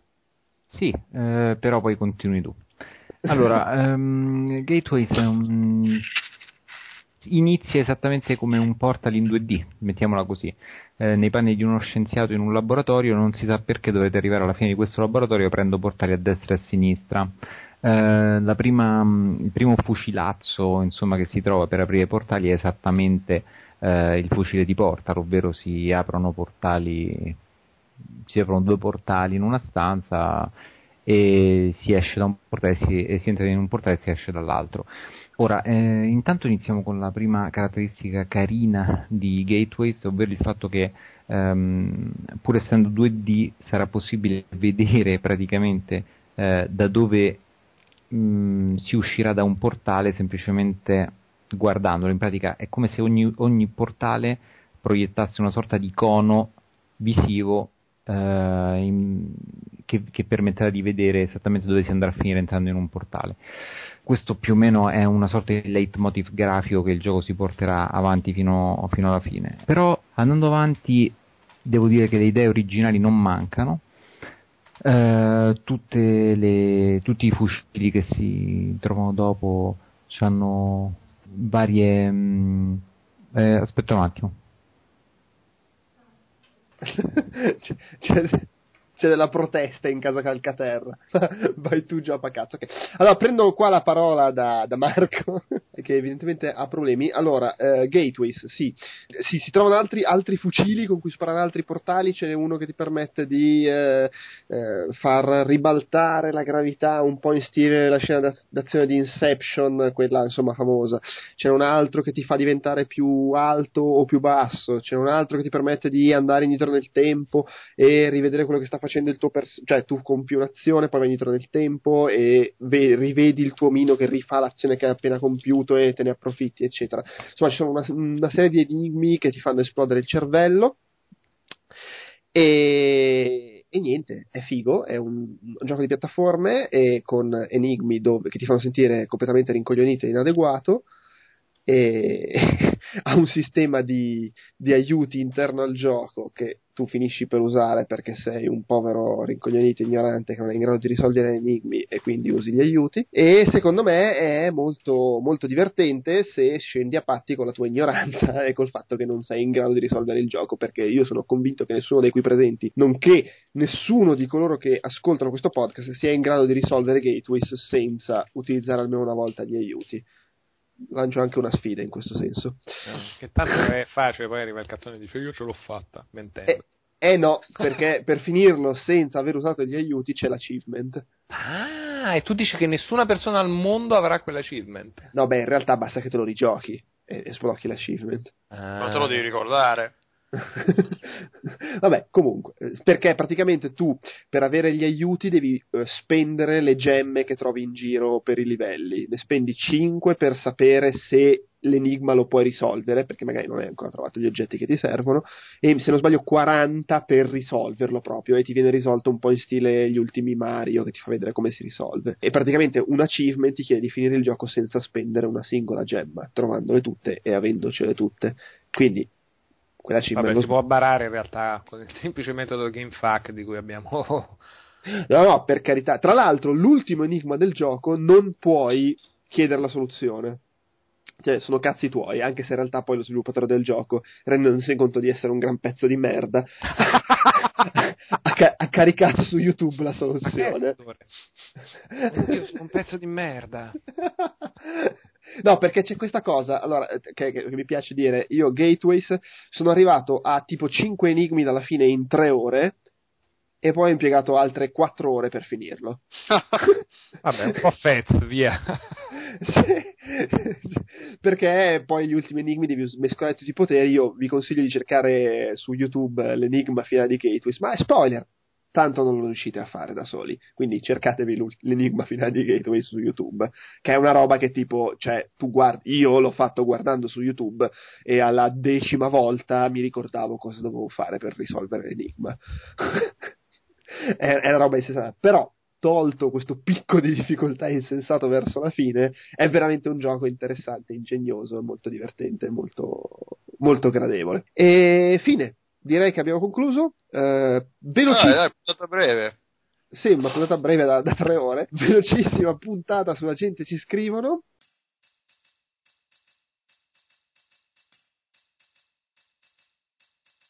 La gente, la gente, la gente, ci scrivono la gente, la gente, la gente, ci scrivono la gente, la gente, la gente, ci scrivono la gente, la...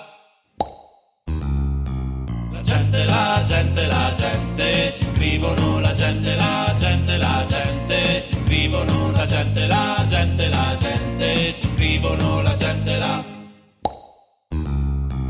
vorrei leggere la letterina di Stefano De Dionigi che ci ha scritto per il post che abbiamo pubblicato per celebrare i tre anni di Outcast, ma ha scritto troppo tardi, quindi la sua email non c'è finita dentro. La leggo qui e concludiamo. Eh, grande onore della diretta per il ritardatario, mi piace. Bello. Esattamente. Stefano De Dionigi, che poi sarebbe De Dioste, uno che ci commenta anche abbastanza spesso, dice. Perché Outcast è meglio? Perché non ci sono fanboy ma gente che ragiona. Qua secondo me stai già sbagliando tutto il. Comunque, perché lo scrive... parla. sì, ma proprio nettamente. Comunque, vado avanti. Perché lo scrive gente come me che ha poco tempo per giocare e non lo vuole sprecare. Ok. Perché mi ha fatto, scop- perché mi ha fatto scoprire il mondo dell'indie perché c'è Outcast Sound Shower che è una bomba, perché ogni fiera fa il miglior coverage, perché mi ha fatto tornare il piacere di leggere di videogiochi come ai tempi dello Studio Vit, perché Perché... Outcast è meglio, perché sì. Tra l'altro dice sperando che non sia eccessivamente tardi, riferendosi alla scadenza per il post, mentre in realtà è eccessivamente tardi, nel senso che è mezzanotte e mezzo e direi che possiamo salutare e chiudere qua. Bella Ciao a tutti allora. Ciao a ciao. tutti, ciao ciao, così tanto. Ciao. Si chiude qui anche questo episodio di Outcast Magazine. Io sto registrando questo segmento tre giorni dopo, eh, quindi ormai sono sobrio. E devo dire che tutto sommato sono comunque soddisfatto. Sono venute fuori tre ore di, di chiacchiere, mi sembra abbastanza interessanti, nonostante le mie condizioni. Vi ricordo come sempre www.outcast.it, che è il nostro sito ufficiale, dove insomma trovate tutto quello che vi può interessare che ci riguarda, i feed, tutti i modi per seguirci, tutto il resto della nostra produzione audio, video e per iscritto e, e insomma tutto. Uh, vi ricordo anche la nostra email podcast.outcast.it a cui insomma, potete scriverci per farci domande, insultarci, chiederci cose, quello, quello, che vi pare e provare a ricevere i regali che ogni tanto mettiamo in palio. A tal proposito vorrei chiudere la faccenda libri. I libri di Halo è evidente che non li vuole nessuno. Un po' di gente ha invece partecipato per i libri di Star Wars, anzi per la precisione eh, per ricevere l'erede dell'impero e il vincitore è Michele Costenaro, eh, di cui adesso non leggo tutto il racconto, però insomma ha raccontato di quando è riuscito a rompere il day one eh, di Star Wars episodio l'episodio 3 andandolo a vedere al Warner Village grazie a un suo amico che ci lavorava per una proiezione di prova il giorno prima dell'uscita. E insomma mi è piaciuto il racconto e quindi il premio va a lui, grazie comunque anche agli altri che hanno partecipato. Ho inoltre da proporre tre nuove mh, cose da regalare. Si tratta di giochi questa volta. E fra l'altro eh, non sarò particolarmente fantasioso, andrò molto di riciclo sulle richieste che vi faccio. Abbiamo una copia promo PlayStation 3 di eh, One Piece Pirate Warriors. eh, promo quindi non è la confezione quella che trovate nei negozi, è il disco con la confezioncina tipo CD musicale.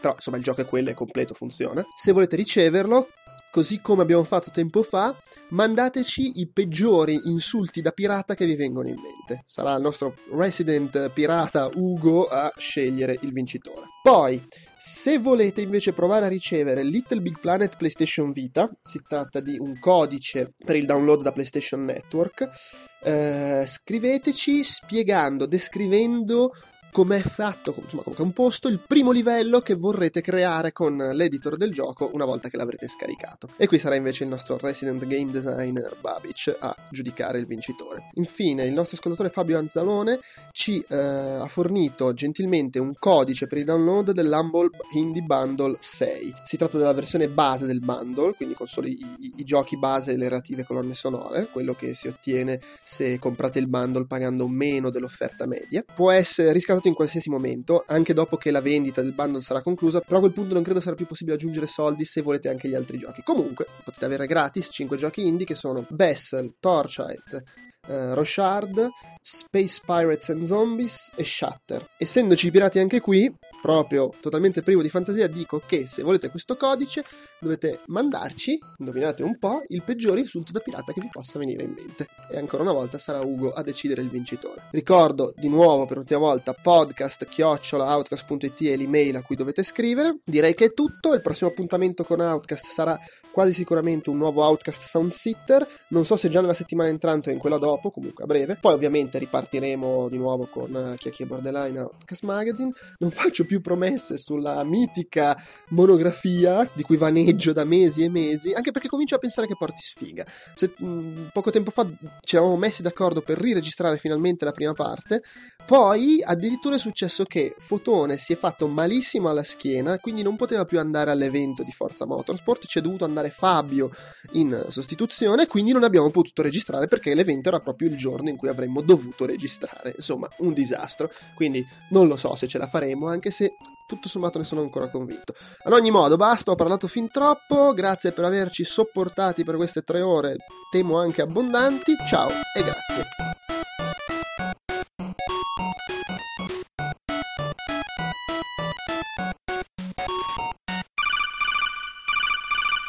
Pronto!